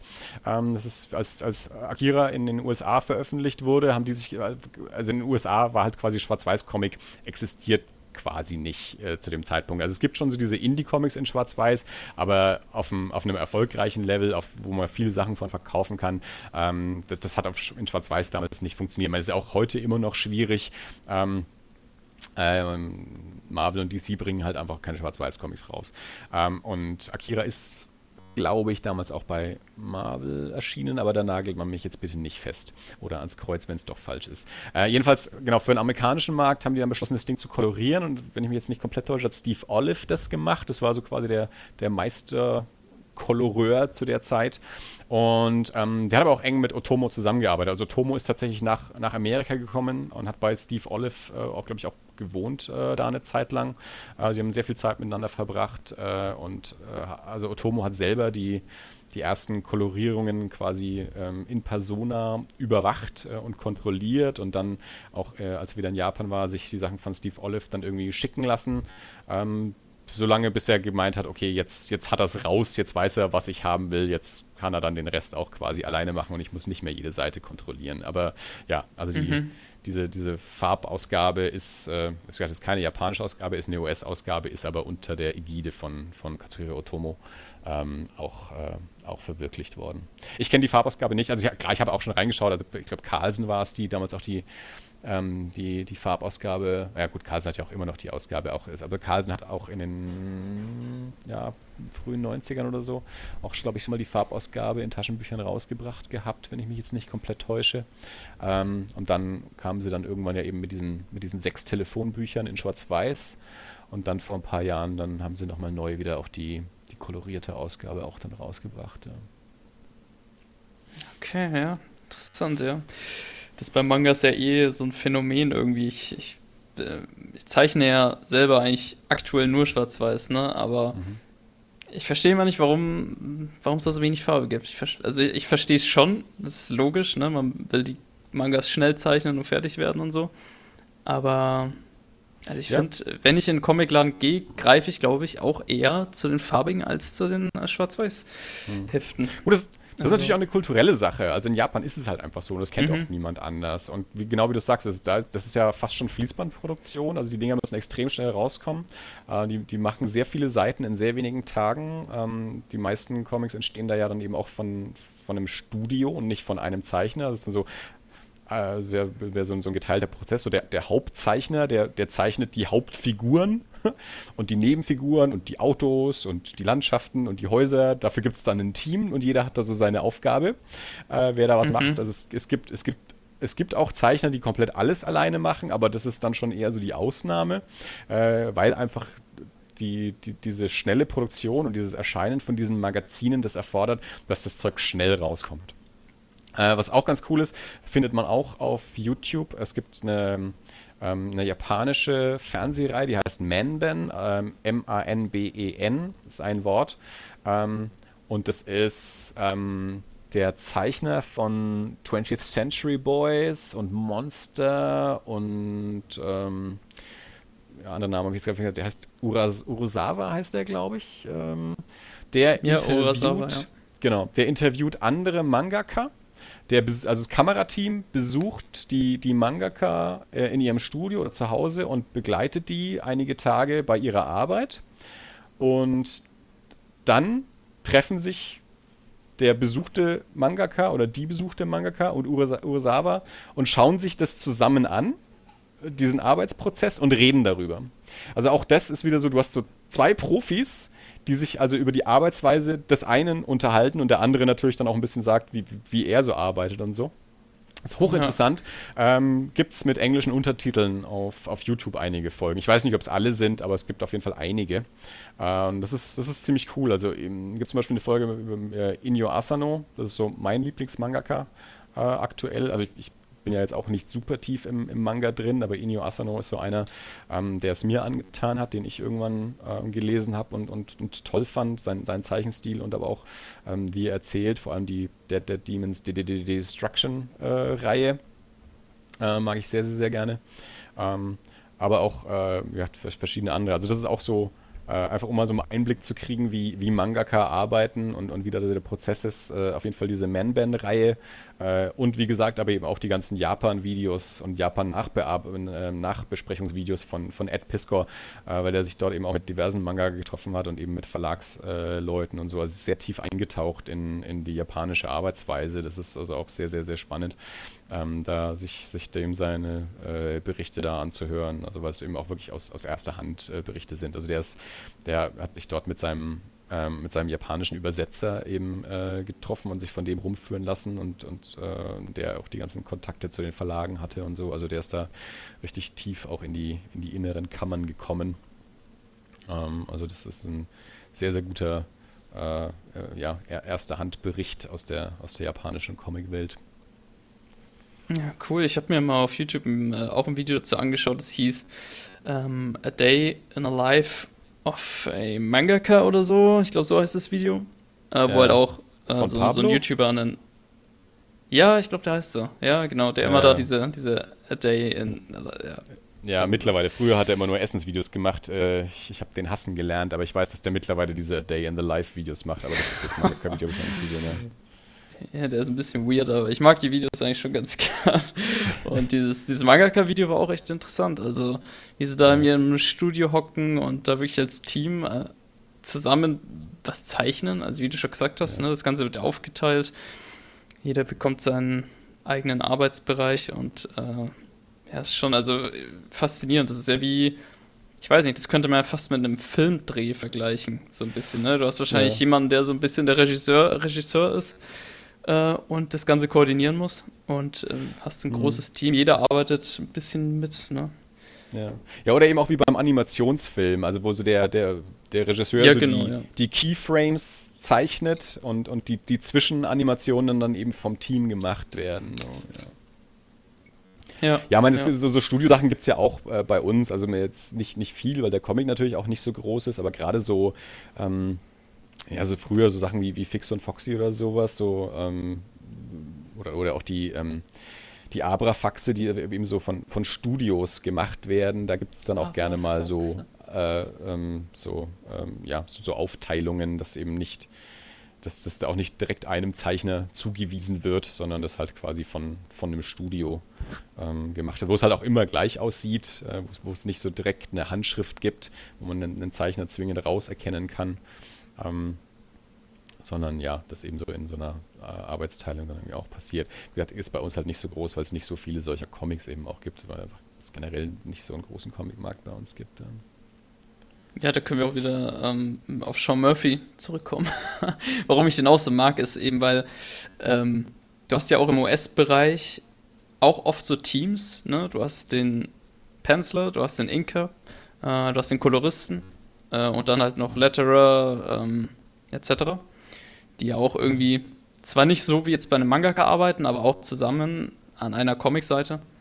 Und ähm, ich merke immer wieder, dass ich die Comics viel lieber mag von, von den Künstlern, die komplett, also oder fast komplett alleine an diesem Ding zeichnen. Wo wirklich Lettern tut John Murphy, Sean Murphy ja nun auch nicht. nee, nee, nee, nee, nee, nee, und kolorieren auch nicht. Also ja, genau. Aber der macht halt Inking selber und das, das finde ich sehr cool, wenn, wenn wirklich die Handschrift ja. des Künstlers ähm, komplett zu sehen ist. Das ist halt auch so ein ja. Ding, wo, wo, halt auch, also wo ich halt auch wieder so einen so Hang zum Indie äh, halt habe, wo dann halt häufig Cartoonisten dann wirklich alles auch selber machen, also komplett ihr, mhm. ihr eigenes Ding machen. Also nicht so diese nicht so diese Arbeitsteilung haben, wie es halt im, im, im Mainstream-Comic in den USA auch ist. Ja. Nee, aber das ist auch klar, also gerade gerade ähm, äh, gerade zeichnet die auch selber Inken, wie Jonas ja zum Beispiel auch macht. Das, das ist ja auch schon eigentlich die, ja. die, die, Ausnahme. Weil es hat jetzt, glaube ich, ein bisschen zugenommen, vor allem auch durchs digitale Inken bei vielen, dass es auch schneller geworden ist. Ähm, aber früher war es ja wirklich recht strikt äh, getrennt zwischen, zwischen Penciler und Inker. Da gibt es ja auch so die, die, großen Diskussionen, so welcher war der beste und welcher der schlechteste Inker an, an Jack Kirby und so. Und ähm, Inker kann ja auch äh, viel, viel schlechter oder auch besser machen. Ähm, und ja. klar, also da ist natürlich schon äh, auch die, also die Zeichner, also Sean Crystal ist zum Beispiel auch so einer, der seine Sachen selber inkt.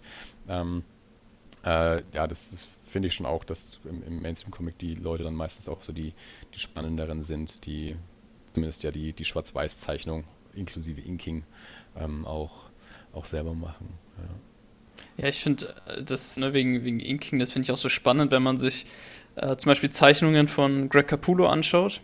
Ähm, wie, und, oder auch Jim Lee, Jim Lee ist auch ein gutes Beispiel, die mit Bleistift vorzeichnen und du erkennst teilweise überhaupt schon gar nicht mehr, was da, ne, welche Linie gehört zu dem Charakter, wo, was ist das überhaupt, ne? Das ist ja teilweise ja. super schnell und also schnelle Linien, ähm, grob. Und da als Inka dann zu checken, okay, ich muss, das hier ist der Arm, hier geht die Rüstung irgendwie über den Finger drüber und so weiter das ist schon echt schwer. Also ähm, auch mega ja, glaub, interessanter das, Beruf. Also. Das, das geht aber auch eigentlich nur, wenn du entweder deinen Inker sehr gut kennst oder also wenn du selber inkst, dann kannst du halt sehr, sehr vage bleiben in deinen Bleistiftzeichnungen. Oder mhm. wenn du halt wirklich auch, auch schon lange mit einem festen Inker halt irgendwie zusammenarbeitest, wo der halt dann auch weiß, was du meinst mit deinen, mit deinen, mit deinen kleinen Kritzeleien, wo du dich darauf verlassen kannst, okay, wenn ich, wenn ich hier so den Arm so andeute, dann weiß der Inker schon, was ich dann da haben will oder so. Und ähm, ja, ja deswegen bleiben diese Teams ja auch meistens äh, über Ewigkeiten zusammen. Also wenn sich mal ja. zwei gefunden haben, dann, dann ne, Greg Capullo hat ja seinen Inka auch schon Ewigkeiten. Und Jim Lee auch. Ja. Ähm, die gehen da auch nicht mehr weg, weil es weil es halt irgendwie funktionieren muss. Das ist wie eine Beziehung einfach. ja, ja, klar. Und das ist auch das, was, was häufig so ähm, Comic-Autoren auch sagen. Also man weiß das von, von Neil Gaiman zum Beispiel und so, die halt auch, ähm, wenn sie mit einem Zeichner das erste Mal zusammenarbeiten, noch relativ detailliert sind in ihren Beschreibungen und wenn sie lange mit den Leuten zusammenarbeiten, dann, dann wissen sie irgendwann, was sie denen anvertrauen können oder was, was die auch selber können, was, was man im, im Skript auch weglassen kann, weil man weiß, mhm. der Zeichner macht es dann so oder, oder am besten noch besser, als ich es überhaupt beschrieben hätte. Das ist ja auch das, was Scott Snyder und Greg Capullo, die konnten sich ja am Anfang nicht ausstehen, weil Scott Snyder so extrem detailliert in seinen Skripts war und Capullo gesagt hat, Alter, lass mich mal meinen Job machen und halt dich da raus. okay, und, äh, ja, ja. Ähm, und dann sind die ja, ja dicke Buddies geworden über die Jahre und so. Und ja, da gibt es diese, ich glaube von äh, Kevin Smith hat er ähm, früher diese äh, Fatman on Batman, den Podcast gemacht. Also den, den gibt es ja in der Theorie immer noch, nur dass er halt mittlerweile einfach quasi so ein, so ein Popkultur-Podcast geworden ist, ähm, der auch ein bisschen anders jetzt heißt. Aber früher war es ja tatsächlich ein reiner Batman-Podcast, wo er Batman-Leute interviewt hat. Und da gibt es eben auch Folgen mit Scott Snyder und mit Greg Capullo. Äh, und ähm, da, da erzählen sie solche Geschichten halt zum Beispiel. Ja. Okay, geil. Okay, wusste die ich ja, halt vom, die wirklich. Die oh, wurden halt vom Verlag zusammengepackt und ja, dann war Capullo erstmal mit den Skripts nicht zufrieden. Und dann hat es dann doch funktioniert irgendwann. Das stelle ich mir aber wirklich nicht einfach vor. Also wenn du ein super detailliertes Drehbuch bekommst und oh, das ist echt schwer. Ne? Und dann, dann schickst du ihm dem, dem Autor die Comicseite und es, es sieht nicht exakt so aus, wie es der Autor gern hätte. Und der Autor hat den großen Namen, dann hat man echt ein Problem. Dann darf man da ewig. Ja, schwierig. Ja, und da muss schon Ver Vertrauen herrschen da auch. Also da muss man schon ja. zusammenarbeiten. Aber ja, wie du es auch sagst, das ist so ähnlich wie beim Film. Also der Regisseur ist auch von seinem Kameramann abhängig und der Kameramann möchte vielleicht auch ein bisschen sein, sein eigenes Ding machen, aber auch natürlich dem, dem Regisseur das, das geben, was er möchte und äh, ja, muss ja. man halt irgendwie auch einen, einen, gemeinsamen Weg finden und am besten sich, sich halt auch verstehen, dass man halt dann auch gemeinsam an, an einem Strang zieht. Aber wenn natürlich so ein, so ein Verlag einfach sagt, okay, du schreibst jetzt Batman, du zeichnest jetzt Batman, jetzt schaut mal, wie er zurechtkommt. muss man halt mal gucken, ob es funktioniert. Manchmal funktioniert es, manchmal funktioniert es nicht. Bei den beiden hat es halt dann irgendwann funktioniert. Die haben halt irgendwann verstanden, dass sie eigentlich das Gleiche wollen, aber Scott Snyder war halt wahrscheinlich am Anfang halt erstmal ein bisschen unsicher und hat halt deswegen erstmal sehr detailliert seine Skripts gemacht und da hat sich halt Greg Capullo, weil der, der ist ja auch deutlich älter äh, und auch schon länger dabei, hat sich da halt ein bisschen wahrscheinlich auch am Schlips getreten gefühlt. Ja, wo, wozu bin ich denn dann noch da, wenn du mir alles vorgibst? Ich bin jetzt hier nicht einfach nur die Zeichenmaschine, sondern auch ich bin Geschichtenerzähler und, und ich bin hier der, der grafische Geschichtenerzähler. Das ist mein Part, halt du dich da mal raus. Ähm, ja. ja, es sind sehr gute Sachen rausgekommen, zum Glück, bei den beiden. Ähm, also ja, haben wir wirklich Batman geprägt jetzt in den letzten ja, boah, vier, vier Jahren, drei, vier Jahren, ich weiß schon nicht, also lange, lange Zeit. Ja, also jetzt die, jetzt die jetzt ein paar Jahre ja dann schon nicht mehr, dann, dann Tom King ja äh, Batman übernommen hat, aber äh, mhm. Halt als sie noch die Jahre, die sie halt an der, an der Serie zusammen waren. Ja, stimmt, Rebirth, äh, das Rebirth-Universum ist ja schon, stimmt, stimmt, ja. Es gab nur immer wieder so, sie sind bei äh, diesem, wie heißt das, Dark Knights Metal, glaube ich das ja, genau. machen sie wieder zusammen. Ne? Ja, genau. Ja, ja genau. Es ja, gab bei Batman mit, ja immer wieder. Mark Miller zwischendurch noch was gemacht. Äh, die haben irgendwie noch eine Miniserie gemacht gehabt zusammen. Nach, nach Batman. Weiß ich jetzt bei den Namen. Gott, ich weiß es schon gar nicht mehr. Mark Miller? Weiß ich schon gar nicht mehr. Ja. Miller und Capullo haben zusammen was gemacht, ja. Hm. Ja. Es gab ja immer bei bei, bei, bei diesen Batman-Stories von Scott Snyder und Capullo hieß es ja so oft einfach, ja, wir hören jetzt auf, kein Batman mehr mit Greg Capullo und Scott Snyder und dann kam irgendwie immer wieder doch was äh, zurück. ging einfach ewig weiter, ich weiß nicht. Und dann ging es fließend über in Dark Knights Metal, wo auch irgendwie wieder Batman dabei ist, also ja. Äh, ja. Ich weiß jetzt gerade gar nicht mehr, welches Team das war, aber es, es gab auch mal so ein, so ein Autor-Zeichner-Team, die ähm, als Credit in den Comics äh, für beide einfach nur Storyteller angegeben haben. Aber die das nicht so hart getrennt haben zwischen, zwischen Zeichner und Autor, weil halt der Zeichner trotzdem auch, also weil es war eine gemeinsame Schöpfung und der Zeichner eben auch, auch an der Story mitarbeitet, nicht, nicht einfach nur ein Skript kriegt und das zeichnerisch umsetzt, sondern die auch zusammen quasi mhm. auch die, die Story entwickeln und so. Und so ähnlich wie es auch Jason Aaron und Jason Latour bei ähm, bei Southern Bastards halt machen. Das ist genauso die Schöpfung von Jason Latour wie von Jason Aaron. Und Jason Latour schreibt ja auch einzelne Ausgaben und sie entwickeln die Geschichte zusammen, auch wenn Jason Aaron dann das Skript schreibt und Jason Latour es zeichnet. Ähm, aber beide sind quasi da, da, da gleichberechtigt, äh, ähm, die, die Geschichtenerzähler und die, die Schöpfer der ganzen Geschichte. Aber irgendwie ist es trotzdem halt in der, in der Wahrnehmung der, der Leser häufig so, naja, wer es geschrieben hat, dem seins ist es so. Das, das ist die Geschichte von dem und der andere hat es halt gezeichnet. Das ist ja so eine, ja, schon so, eine, so eine ewige äh, Streiterei im, im Comic, wer wer, wer macht eigentlich mehr an so einem Comic? Und, und es gibt ja auch so Phasen. Also phasenweise, phasenweise werden die Zeichner mehr gefeiert, äh, wie es so in den, in den 90ern, in frühen Image-Tagen irgendwie so der Fall war. Und dann ist es gekippt, dass irgendwie so wieder die, die Schreiberlinge irgendwie so die Stars waren und ähm, Zeichner da auch oft be benachteiligt werden. Und ja, wieder ein Grund, warum so, äh, Cartoonisten eigentlich äh, das wahre Ding sind. das einzig wahre. äh, ja, der Sean Murphy schreibt jetzt auch ähm, hier Curse of the White Knight und ja. ähm, die White Knight-Serie im Allgemeinen schreibt er selber. Äh, Finde ich immer bewundernswert, wenn, wenn die einfach beides können. Das ist schon, schon nicht Ja, aber das ist natürlich ähm, auch so eine. Also ich, ich habe jetzt den ersten White Knight Band ich gelesen und auch sehr gemocht. Mhm. Das war genauso mein Ding. Ähm, aber ich, ich, ich kenne auch Leute, die immer wieder sagen, ja, wenn gerade so Mainstream-Zeichner, wenn die, wenn die selber das Schreiben anfangen, sind es meistens nicht die besten Schreiberlinge. Und das habe ich über Sean Murphy auch schon gehört. Okay, okay.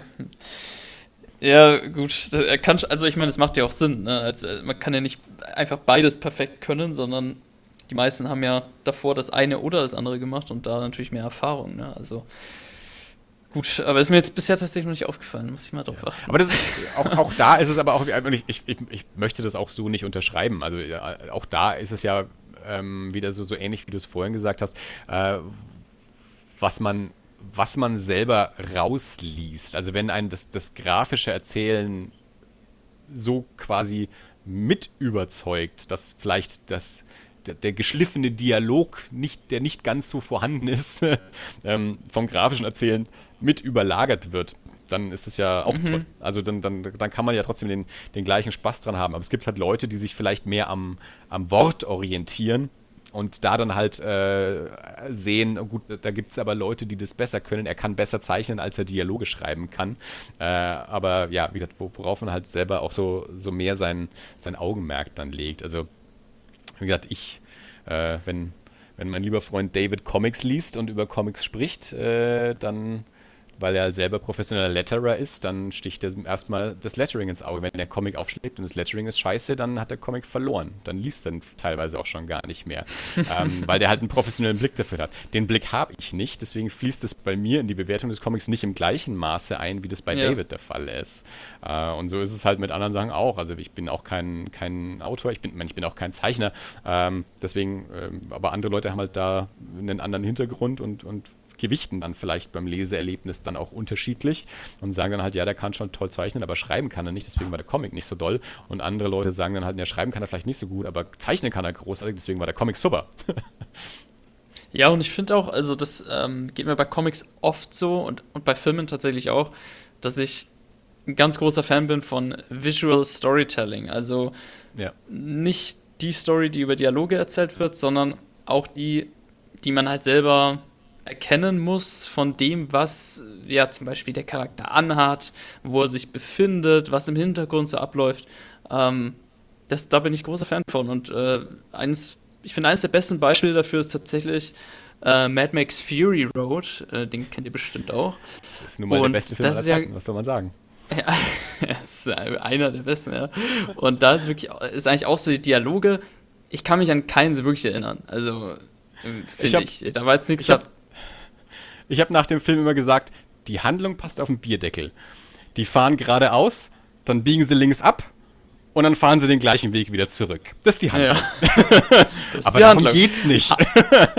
genau, und, und du hast halt, wenn du den, den Film kannst ja wirklich öfter anschauen und du entdeckst immer wieder was Neues. Und über die Welt wird ja nichts erklärt eigentlich. Ne? Du, du siehst sie einfach so, wie sie ist und musst dir dann selber im Kopf irgendwie zusammenspinnen, ja, okay, die fahren jetzt irgendwie solche Fahrzeuge, weil und, und musst dann da irgendwie Rückschlüsse drauf ziehen, wie dieses Volk lebt, ähm, wo die Ressourcen herkommen und diese ganzen Sachen. Und das macht mir, wenn ich einen Comic lese und einen Film schaue, mal echt viel Spaß, da so, ja, da auf den Hintergrund zu achten und mir die Sachen selber auszudenken, als das alles so vorgekaut wird.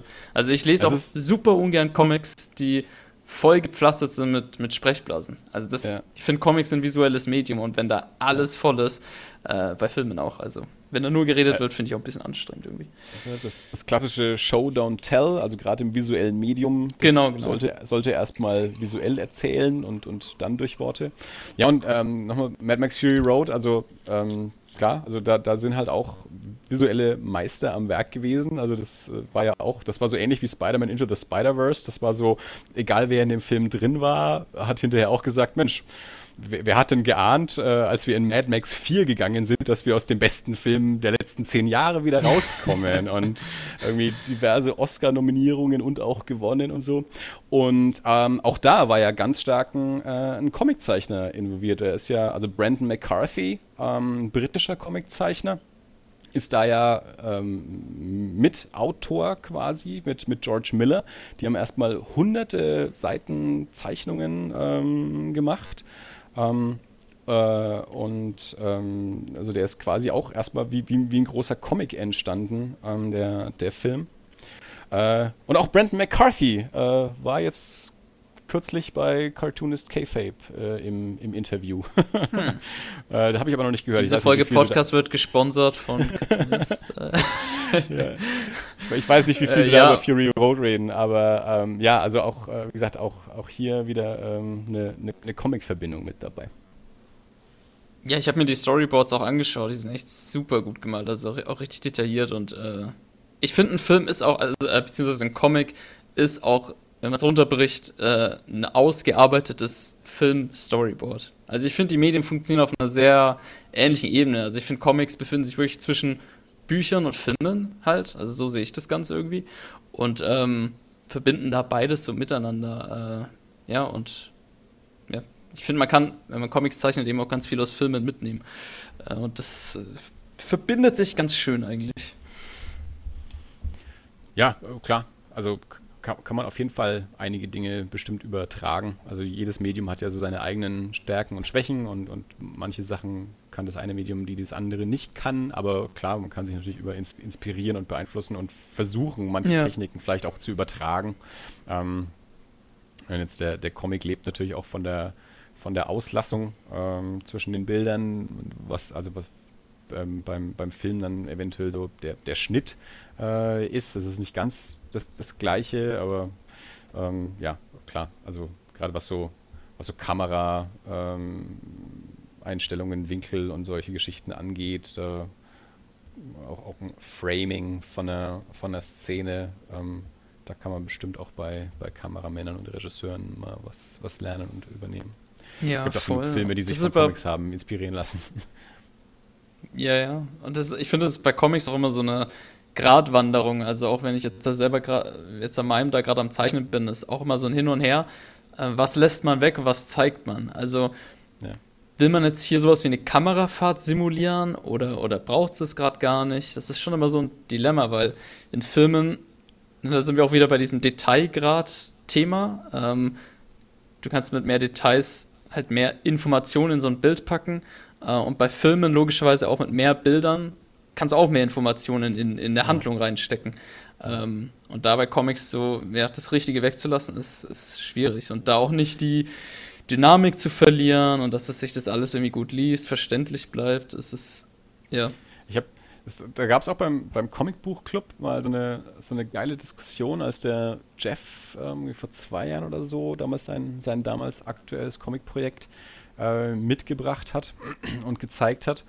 Und da haben, ich glaube, der Ben und die Lena waren es, glaube ich, haben, haben dann total über irgendwie ein oder zwei Seiten rumdiskutiert äh, ich glaube, der Ben war der Meinung, das könnte man alles total verknappen. Und die Lena war der Meinung, nee, das könnte man noch viel ausführlicher machen. Also das ist halt auch wieder so genauso dieser, dieser unterschiedliche Ansatz. Der eine, der das schneller erzählen würde und die andere, die es, eher noch, noch weiter ausdehnen würde, weil es der Moment irgendwie so toll ist. So. Ich habe jetzt über Ostern habe ich den ersten Band Usagi Yojimbo gelesen, ähm, aus den Mitte der 80er mhm. Jahren von Stan Sakai, aus so einem Indie-Samurai-Comic. Ähm, anthropomorph, äh, also Usagi ist ein, ein Hase. Äh, und da sind also das sind so Kurzgeschichten, die sind auch so acht bis zehn Seiten oder so. Ähm, und in der, ich glaube in der zweiten Geschichte war es, da sind mir zwei Seiten extrem aufgefallen, die was ähnl, eine, eine, eine, ähnliche Bewegung darstellen, aber äh, einmal eben total, einmal verzögert und einmal, ähm, einmal beschleunigt. Also das sind, das sind beides mhm. Schwertkämpfe. Und das eine Mal ist äh, Usagi ähm, enthauptet einen, einen, Gegner in einem Panel und du siehst ähm, Du siehst Usagi äh, in diesem Panel dreimal, also zweimal so im, im Anlauf und dann als drittes ähm, na, nach der Enthauptung, also so hinter dem Gegner stehend quasi. Und die ersten beiden Male ist er komplett nur in, in weiß, also komplett nur, nur die Outlines, aber sonst komplett weiß gehalten. Und die, die, das Ende der Bewegung, da ist er dann in seiner normalen, das Comic ist halt schwarz-weiß, aber er ist halt in, in, in, schwarz koloriert quasi. Also das sind in einem Panel die, die komplette Bewegung so, so durchgezogen, also quasi so, so beschleunigt ähm, in, in, in, drei Bewegungsstufen. Und dann äh, ein paar Seiten weiter gibt es eine komplette Seite, die ist in, in vier Panels untereinander, also so, so Querformat-Panels quasi unterteilt. Und da siehst du Usagi von hinten und er steht gegenüber vier oder fünf so, so Gegner äh, und du siehst, wie er von, von, rechts nach links das, das Schwert so in einer Querbewegung quasi so durch diese Gegner durchzieht und diese Bewegung aber über vier Panel aufgeteilt. Also oben quasi der, der Ansatz und im, im vierten Panel ist er dann so durch, durch alle Gegner irgendwie äh, einmal durchgezogen. Also wo so eine Bewegung so verlangsamt wird über eine ganze Seite hinweg. Und das, mhm. ähm, das, man, das, das sind auch natürlich auch Sachen, die man gerade aus dem, aus dem Manga auch kennt, also wo, wo eben so einzelne Bewegungen quasi über, über Seiten hinweg irgendwie auch teilweise gezogen werden. Das, was die, was die Matrix dann eben auch mit der Bullet Time dann so, so nachgemacht hat für den Film, so Anime- und, und, und Manga-Ästhetiken. Ähm, und das fand ich super spannend. Ich meine, das war, Stan Sakai war das wahrscheinlich auch nicht der, der Erste, der das gemacht hat und bestimmt auch irgendwie vom, vom Manga mit inspiriert und so. Aber das fand ich eben ganz cool, wie der es äh, eben schafft, auch in, in einer Geschichte, die vielleicht acht Seiten lang ist, äh, also nur wenige Seiten voneinander getrennt, ähm, diese, diese Techniken eben auch, auch einzusetzen ähm, und auch funktionieren zu lassen und auch, auch meisterhaft einzusetzen. Also die Storys sind echt toll, super gezeichnet alles und so. Äh, und das, das sowas finde ich zum Beispiel auch super spannend, dann, wenn man eben so, so einen Comic dann liest und dann an, an, solchen Sachen dann vorbeikommt, wo man also in der Zeichnung auf der Seite im Panel merkt, äh, da, da macht jemand jetzt gerade was Besonderes. Er macht es vielleicht nicht als allererster, mhm. aber er wendet jetzt eine Technik an und er wendet sie richtig gut auch an. Also wie gesagt, gerade so dieses mit diesen Hase zweimal in weiß und im dritten dann wieder normal ähm, ja, schraffiert, äh, schwarz-weiß koloriert, wo man, wo man, dann eben nachvollziehen kann, okay, das ist die, das ist der, das ist die gleiche Figur, aber in drei Bewegungsstufen innerhalb von einem Panel und den, den Gegner siehst du quasi nur einmal in, in, enthauptet, den, den siehst du ja nicht vorher und hinterher. Ähm, ja. Und ja, also sowas macht mir dann total Spaß, so, wenn, ich, wenn, ich, solche Sachen lese und dann mich, mich darüber freuen kann, wenn ich sehe, oh boah, hier ist ein, ein, ein visueller Geschichtenerzähler, der es total raus hat, das das visuell darzustellen, was er mir jetzt erzählen will. Comic hat keine Bewegung, aber er kann mir eine Bewegung so darstellen, dass sie total in meinem Kopf jetzt halt wirkt, wie sie wirken soll wahrscheinlich. Das musst du mir mal schicken. Das klingt gut. Ja, kann ich machen. Das Lustige ist, ich habe das, äh, hab das dann David geschickt und gerade so dieses erste Panel mit den, mit den zwei weißen Hasen und, und, und äh, da kam dann von ihm zurück, äh, das, das meinte er dann, genau dieses Panel habe ich vor Jahren, als ich das erste Mal Usagi Yojimbo gelesen habe, auch auf Social Media gepostet. Also der hatte genau den gleichen Moment wie ich schon einige Jahre früher. Er kam auch an diesem Panel vorbei und hat gesagt, boah, nice. dieses Panel ist es wert, gezeigt zu werden. naja. Der Letterer war das jetzt, ne? Ja, genau. Der, der ja. David. Ah, okay. Ja, David, der macht mit mir den, den Erie International Podcast. Also der ist in den USA. Das zwei äh, Podcasts sogar? Ja, ich habe noch einen englischsprachigen Podcast über Horrorfilme. Ah. Ähm, und dann mit einem. Engländer und einem Amerikaner zusammen. Und der Amerikaner ist eben professioneller Comic-Letterer. Cool, cool. Ja. ja. Dirk. Ja. Was, was, was geht bei dir so? Ja, Dirk, ist es jetzt mal als, als, äh, als Zuhörer, wie interessant ist das für dich? ähm, also teilweise driftet die mir schon ein bisschen arg ab.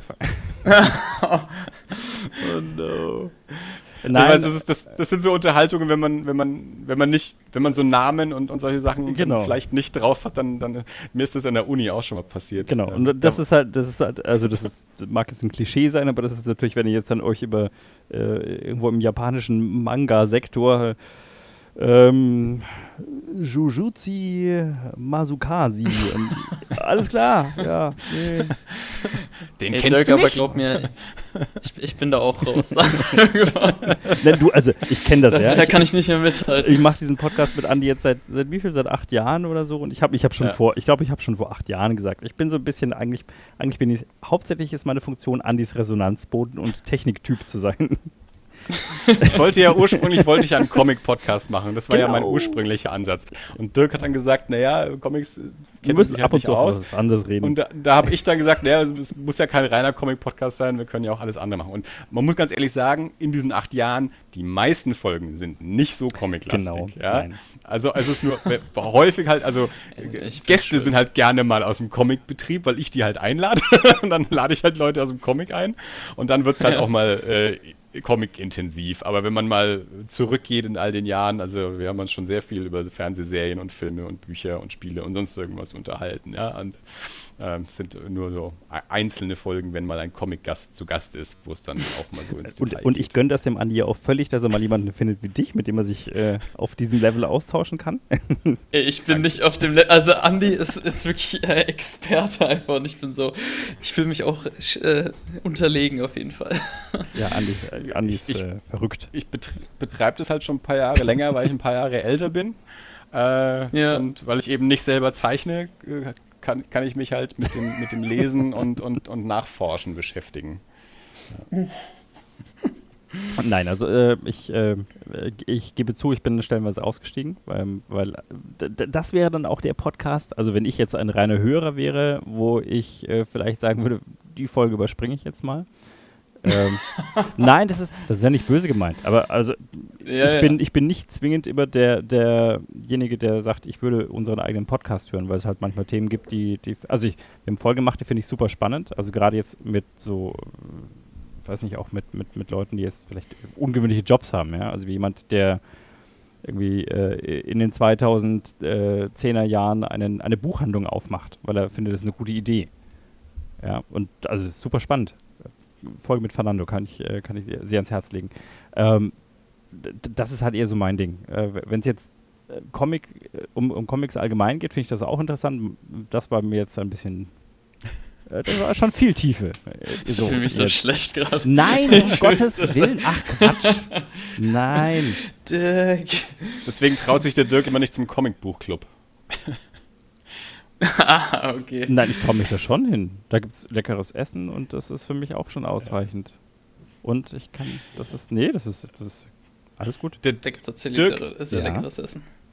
Dirk wird auch auf jeden Fall ähm, beim also ich hoffe auf jeden Fall, beim, beim Sinfest äh, noch mit ein, eingespannt. Äh, ich glaube, wir müssen auch als, als Dokumentaristen da ein bisschen auftreten, ähm, wenn, wenn die Sinfest-Planung auch wieder, wieder losgeht. Auf jeden und Fall. natürlich dann auch die, die Durchführung. Und das wollen wir natürlich auch als Podcast dann mit begleiten. Ähm, es gab auch tatsächlich schon, schon Vorschläge, wie man vielleicht den Podcast auch in, in, in die Ausstellung sogar mit, äh, mit ja. einbeziehen kann, so den, den, den, den Podcast als, als Medium. quasi Audiosin äh, mit, mit einzubeziehen und so. Aber ja, also da hoffe ich auch, wenn, ähm, wenn wir irgendwann alle wieder, wieder raus können und uns auch wieder treffen können, dass wir dann auch möglichst schnell wieder in die, in die Sin-Festplanung dann einsteigen können, dass das vielleicht wirklich auch im, im Oktober oder so dann passieren kann, je nachdem, wie natürlich jetzt auch die, die Räume, die da jetzt angefragt waren, dann auch planen. Das weiß ich jetzt natürlich auch alles nicht. Ähm, aber ich bin gespannt. Also ich, ich hoffe auch sehr, dass die, die, die Zeichner, die jetzt da auch dran, dran beteiligt waren, das auch nicht aus dem Auge verlieren und da auch, auch vielleicht auch jetzt schon gerade auch aktiv an, an Sachen arbeiten und so. Also ich habe jetzt neulich mal wieder eine, eine Mail auch in die, in die Runde geschrieben, weil ich so ein bisschen was entdeckt habe, was ich da vorstellen wollte und auch mal noch so ein bisschen so auch als, als Erinnerung äh, an, an alle Beteiligten, dass, dass das Projekt zwar jetzt gerade erstmal auf Eis liegt, aber nicht, nicht gestorben ist, sondern dass es auch immer noch passieren soll, aber es natürlich auch daran hängt, dass, ähm, dass da Leute auch mitmachen. Ähm, aber ich, in zwei Wochen, wenn alles klappt, ähm, sprechen wir dann auch mit Lena im Podcast, die da ja auch, ähm, auch in dieser allerersten ähm, Runde mit dabei war und auch da in die Planung stark mit involviert ist. Und dann reden wir bestimmt da auch nochmal drüber. Ähm, genau. Bist du da auch gerade irgendwie, ähm, hast, hast, machst du irgendwas für, machst, hast, machst du einen Scene auch, abgesehen von deinem, deinem Hauptcomic? Hast du irgendwelche Planungen, irgendwelche Pläne äh, für, für eine Scene-Gestaltung fürs, fürs Scene-Fest? Also ich will auf jeden Fall, ich bin auf jeden Fall dabei. Ja, ich mache da auf jeden Fall mit. Äh, was genau, nee, das darf ich, ich habe noch keine Gedanken gemacht. Äh, ich mache jetzt erstmal den Comic hier fertig und dann, äh, wann, wann soll es nochmal genau stattfinden? Das war ja erst im November, oder?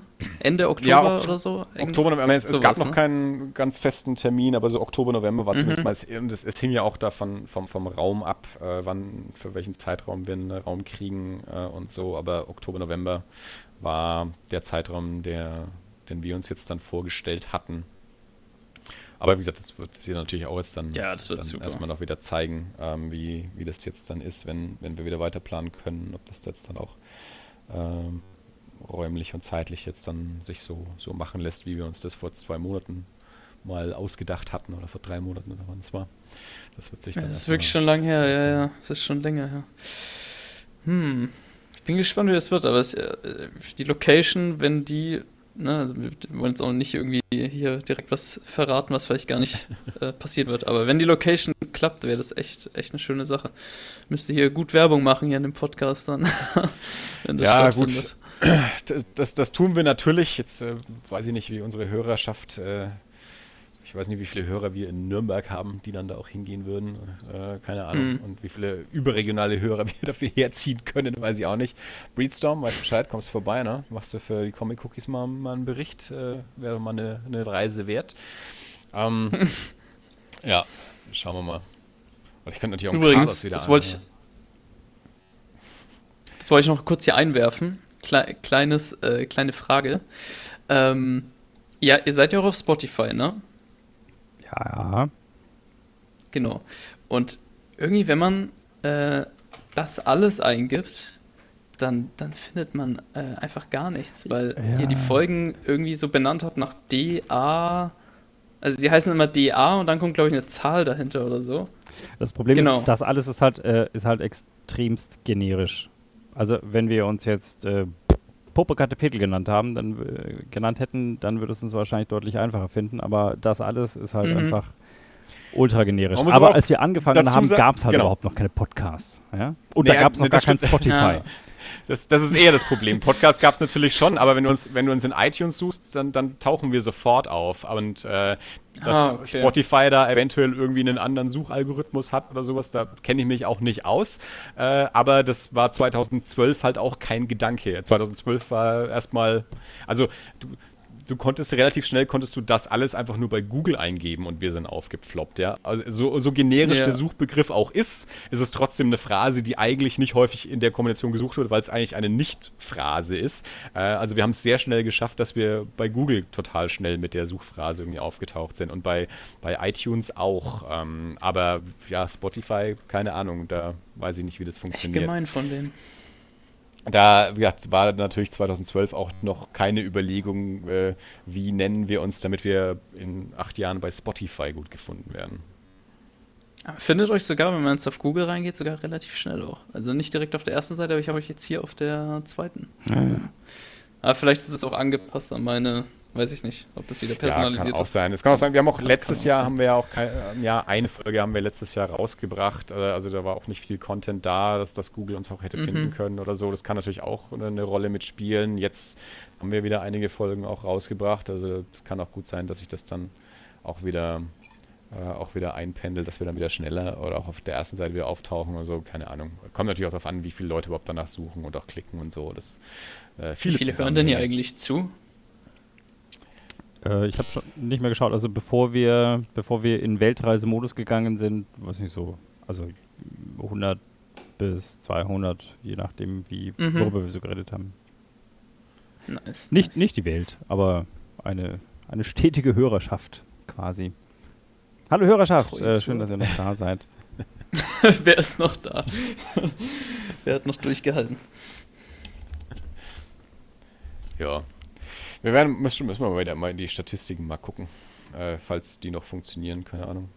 Äh, ich hoffe doch. Steht.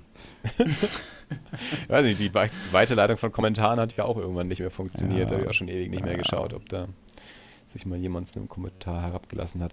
Apropos, falls ihr uns zuhört und falls ihr euch in irgendeiner Weise melden wollt, ihr findet uns natürlich auf Twitter als das unterstrich alles, auf Facebook als das alles Podcast. Ähm, ihr könnt uns eine E-Mail schreiben an info at das-alles.de. Die Website ist www.das-alles.de. Da könnt ihr die Folgen hören, da könnt ihr alle Verlinkungen finden zu Spotify, zu iTunes, zu unserer E-Mail. Eine Kommentarfunktion auf der Website. Ähm, wir freuen uns immer, wenn wir irgendwelche Stimmen mal hören, irgendwelche Meldungen, irgendwelche Wünsche, Anregungen, Grüße oder was auch immer ihr sagen wollt, Kritiken, Einwürfe, ähm, Verbesserungen, ähm, Berichtigungen, was ich von Schmarrn erzählt habe oder so, äh, haut einfach raus über die entsprechenden Kanäle. André, wo findet man dich denn so im Internet drin? Dass man, die Leute oh. sind natürlich heiß geworden. Jetzt, das ist jetzt, wir sind, wir reden über ein visuelles Medium, sind aber selber keins. Jetzt möchten die Leute natürlich auch äh, sehen, was zeichnet denn der junge Bub aus Lauf denn da so? Äh, wo finden die Leute denn deine Werke?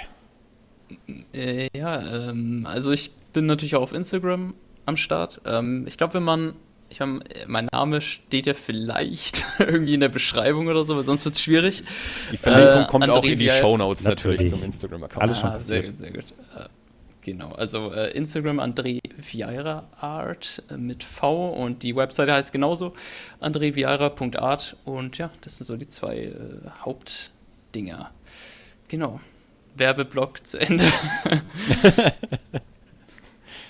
Ja, genau. Guckt euch das mal an. Ähm, hinterlasst dem André auch gerne mal Kommentare und sagt hier, wir haben dich bei das alles gehört äh, und wollten uns mal deine Sachen anschauen. Fanden wir gut. Das wäre richtig nice. Wollen ja. natürlich nur, nur positive äh, Kommentare. Also wenn ihr, wenn ihr dazu sagt, dass ihr von uns kommt, dann bitte nur positive Kommentare.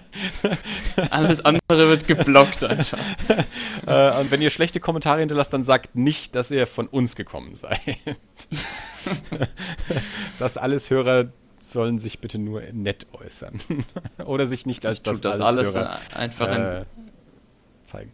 Ich tue das alles einfach in die Blacklist äh, direkt rein. Dann kommt einfach gar nichts an. nee, sehr gut. Ähm, André, hast du noch irgendwas, was du loswerden willst? Hast du noch irgendwas, was du erwähnen willst, sagen möchtest? Willst du noch irgendwen grüßen oder so?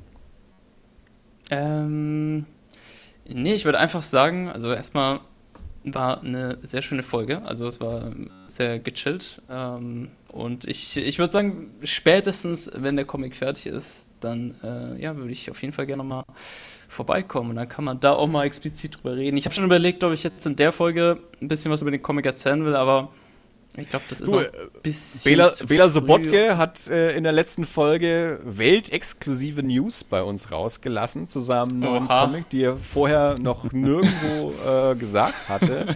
ähm, du darfst ihm da gerne nachfolgen und, und hier jetzt was äh, zu deinem neuen Comic sagen, was noch keiner da draußen gehört hat. Was noch keiner gehört hat. Äh, ich hoffe, Instagram, glaube ich, wirklich noch fast gar nichts darüber erzählt und auch nichts gezeigt. Ähm, was ich glaube ich jetzt bisher sagen kann, es ist auf jeden Fall ein Cyberpunk-Comic, der pünktlich zum Release von äh, Cyberpunk 2077 auf jeden Fall fertig werden soll. Also das Spiel, das, das nicht meine rauskommt. das Spiel, das immer wieder verschoben wird. Ja, leider, genau das. ähm, das ist ja, eine sehr gute Aussage. Der Comic kommt pünktlich zum Spiel raus, wann auch immer dieses Spiel rauskommen wird. 2021 dann. Ähm, nee, aber genau, es ist also es ist ein Cyberpunk-Comic und ich, äh, ja, ich weiß nicht, was man. Es ist schwierig, da jetzt irgendwas. Komm, wir machen, wir machen einen Deal. Wir, ja. wir machen einen Deal. Ja. Du stellst uns ein Bild zur Verfügung, das wir exklusiv posten auf unserem Twitter. Mit ja, okay, einer Verlinkung zu machen. deinen ja. Kanälen. Das so ist doch mal was, ne? Ich, also, ja. liebe Hörer, ja, so ähm, perfekt. das, das machen wir auch erst, wenn die, wenn die Folge raus ist. Wie gesagt, heute ist der 15. April, glaube ich. Äh, wenn die Folge dann raus ist, irgendwann in den nächsten Tagen, äh, werden wir dann im Anschluss dann auch äh, auf, unserem, auf unserem Twitter äh, und Facebook äh, ein absolut exklusives Bild aus Andres äh, zu veröffentlichtem Comic dann zeigen. Und äh, das, das doch mal, das ist doch mal was. Ha? Das, das kriegt ihr doch auch nicht überall sowas. nee, es war uns auch äh, eine große Freude. Ja. Äh, schön, dass es so geklappt hat und äh, ganz klar, also sobald wir wieder im, im Studio auch aufnehmen können, bist du natürlich dann auch wieder herzlich eingeladen, dort mal vorbeizukommen. Auch an dich, äh, ja, wie danke. eigentlich an, an, an quasi jeden unserer Gäste, die wir bisher hatten, äh, sprechen wir quasi eine, eine, eine, eine, ähm, eine Dauereinladung ein. Also auch, äh, wenn, wenn du einfach irgendwann mal Lust verspürst, äh, mal wieder zu podcasten, dann lad dich quasi einfach selber ein. Dann sag einfach Bescheid, hier, wie schaut es denn aus? Ich, ich würde gerne mal wieder vorbeikommen. Also das ist äh, vollkommen ernst gemeint. Das ähm, ja das, das sagen wir sehr, sehr gerne. Es machen die Gäste leider viel zu selten. Das machen nicht viele, aber ähm, äh, wir, wir freuen uns immer, wenn, wenn, wenn, wenn Leute auch einfach mal von sich aus sagen, hier, es denn aus? Ich hätte einfach Bock, mal wieder mitzumachen. Dann machen wir das natürlich sehr gerne, weil wir jetzt auch nicht jedem immer ständig anklopfen wollen, hier hast du nicht mal wieder Lust mitzumachen.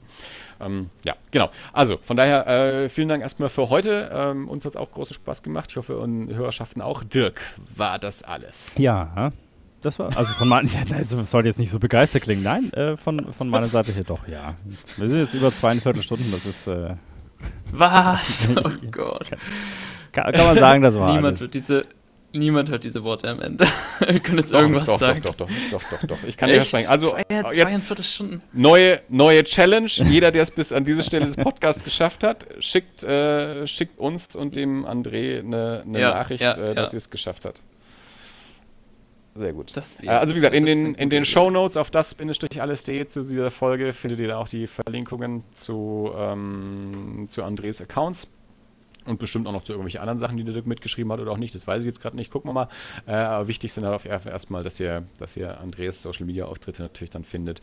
Ähm, und äh, dann passt es. Gut, dann eigentlich erstmal äh, vielen Dank fürs Mitmachen, vielen Dank fürs Zuhören äh, in die Runde und nach da draußen.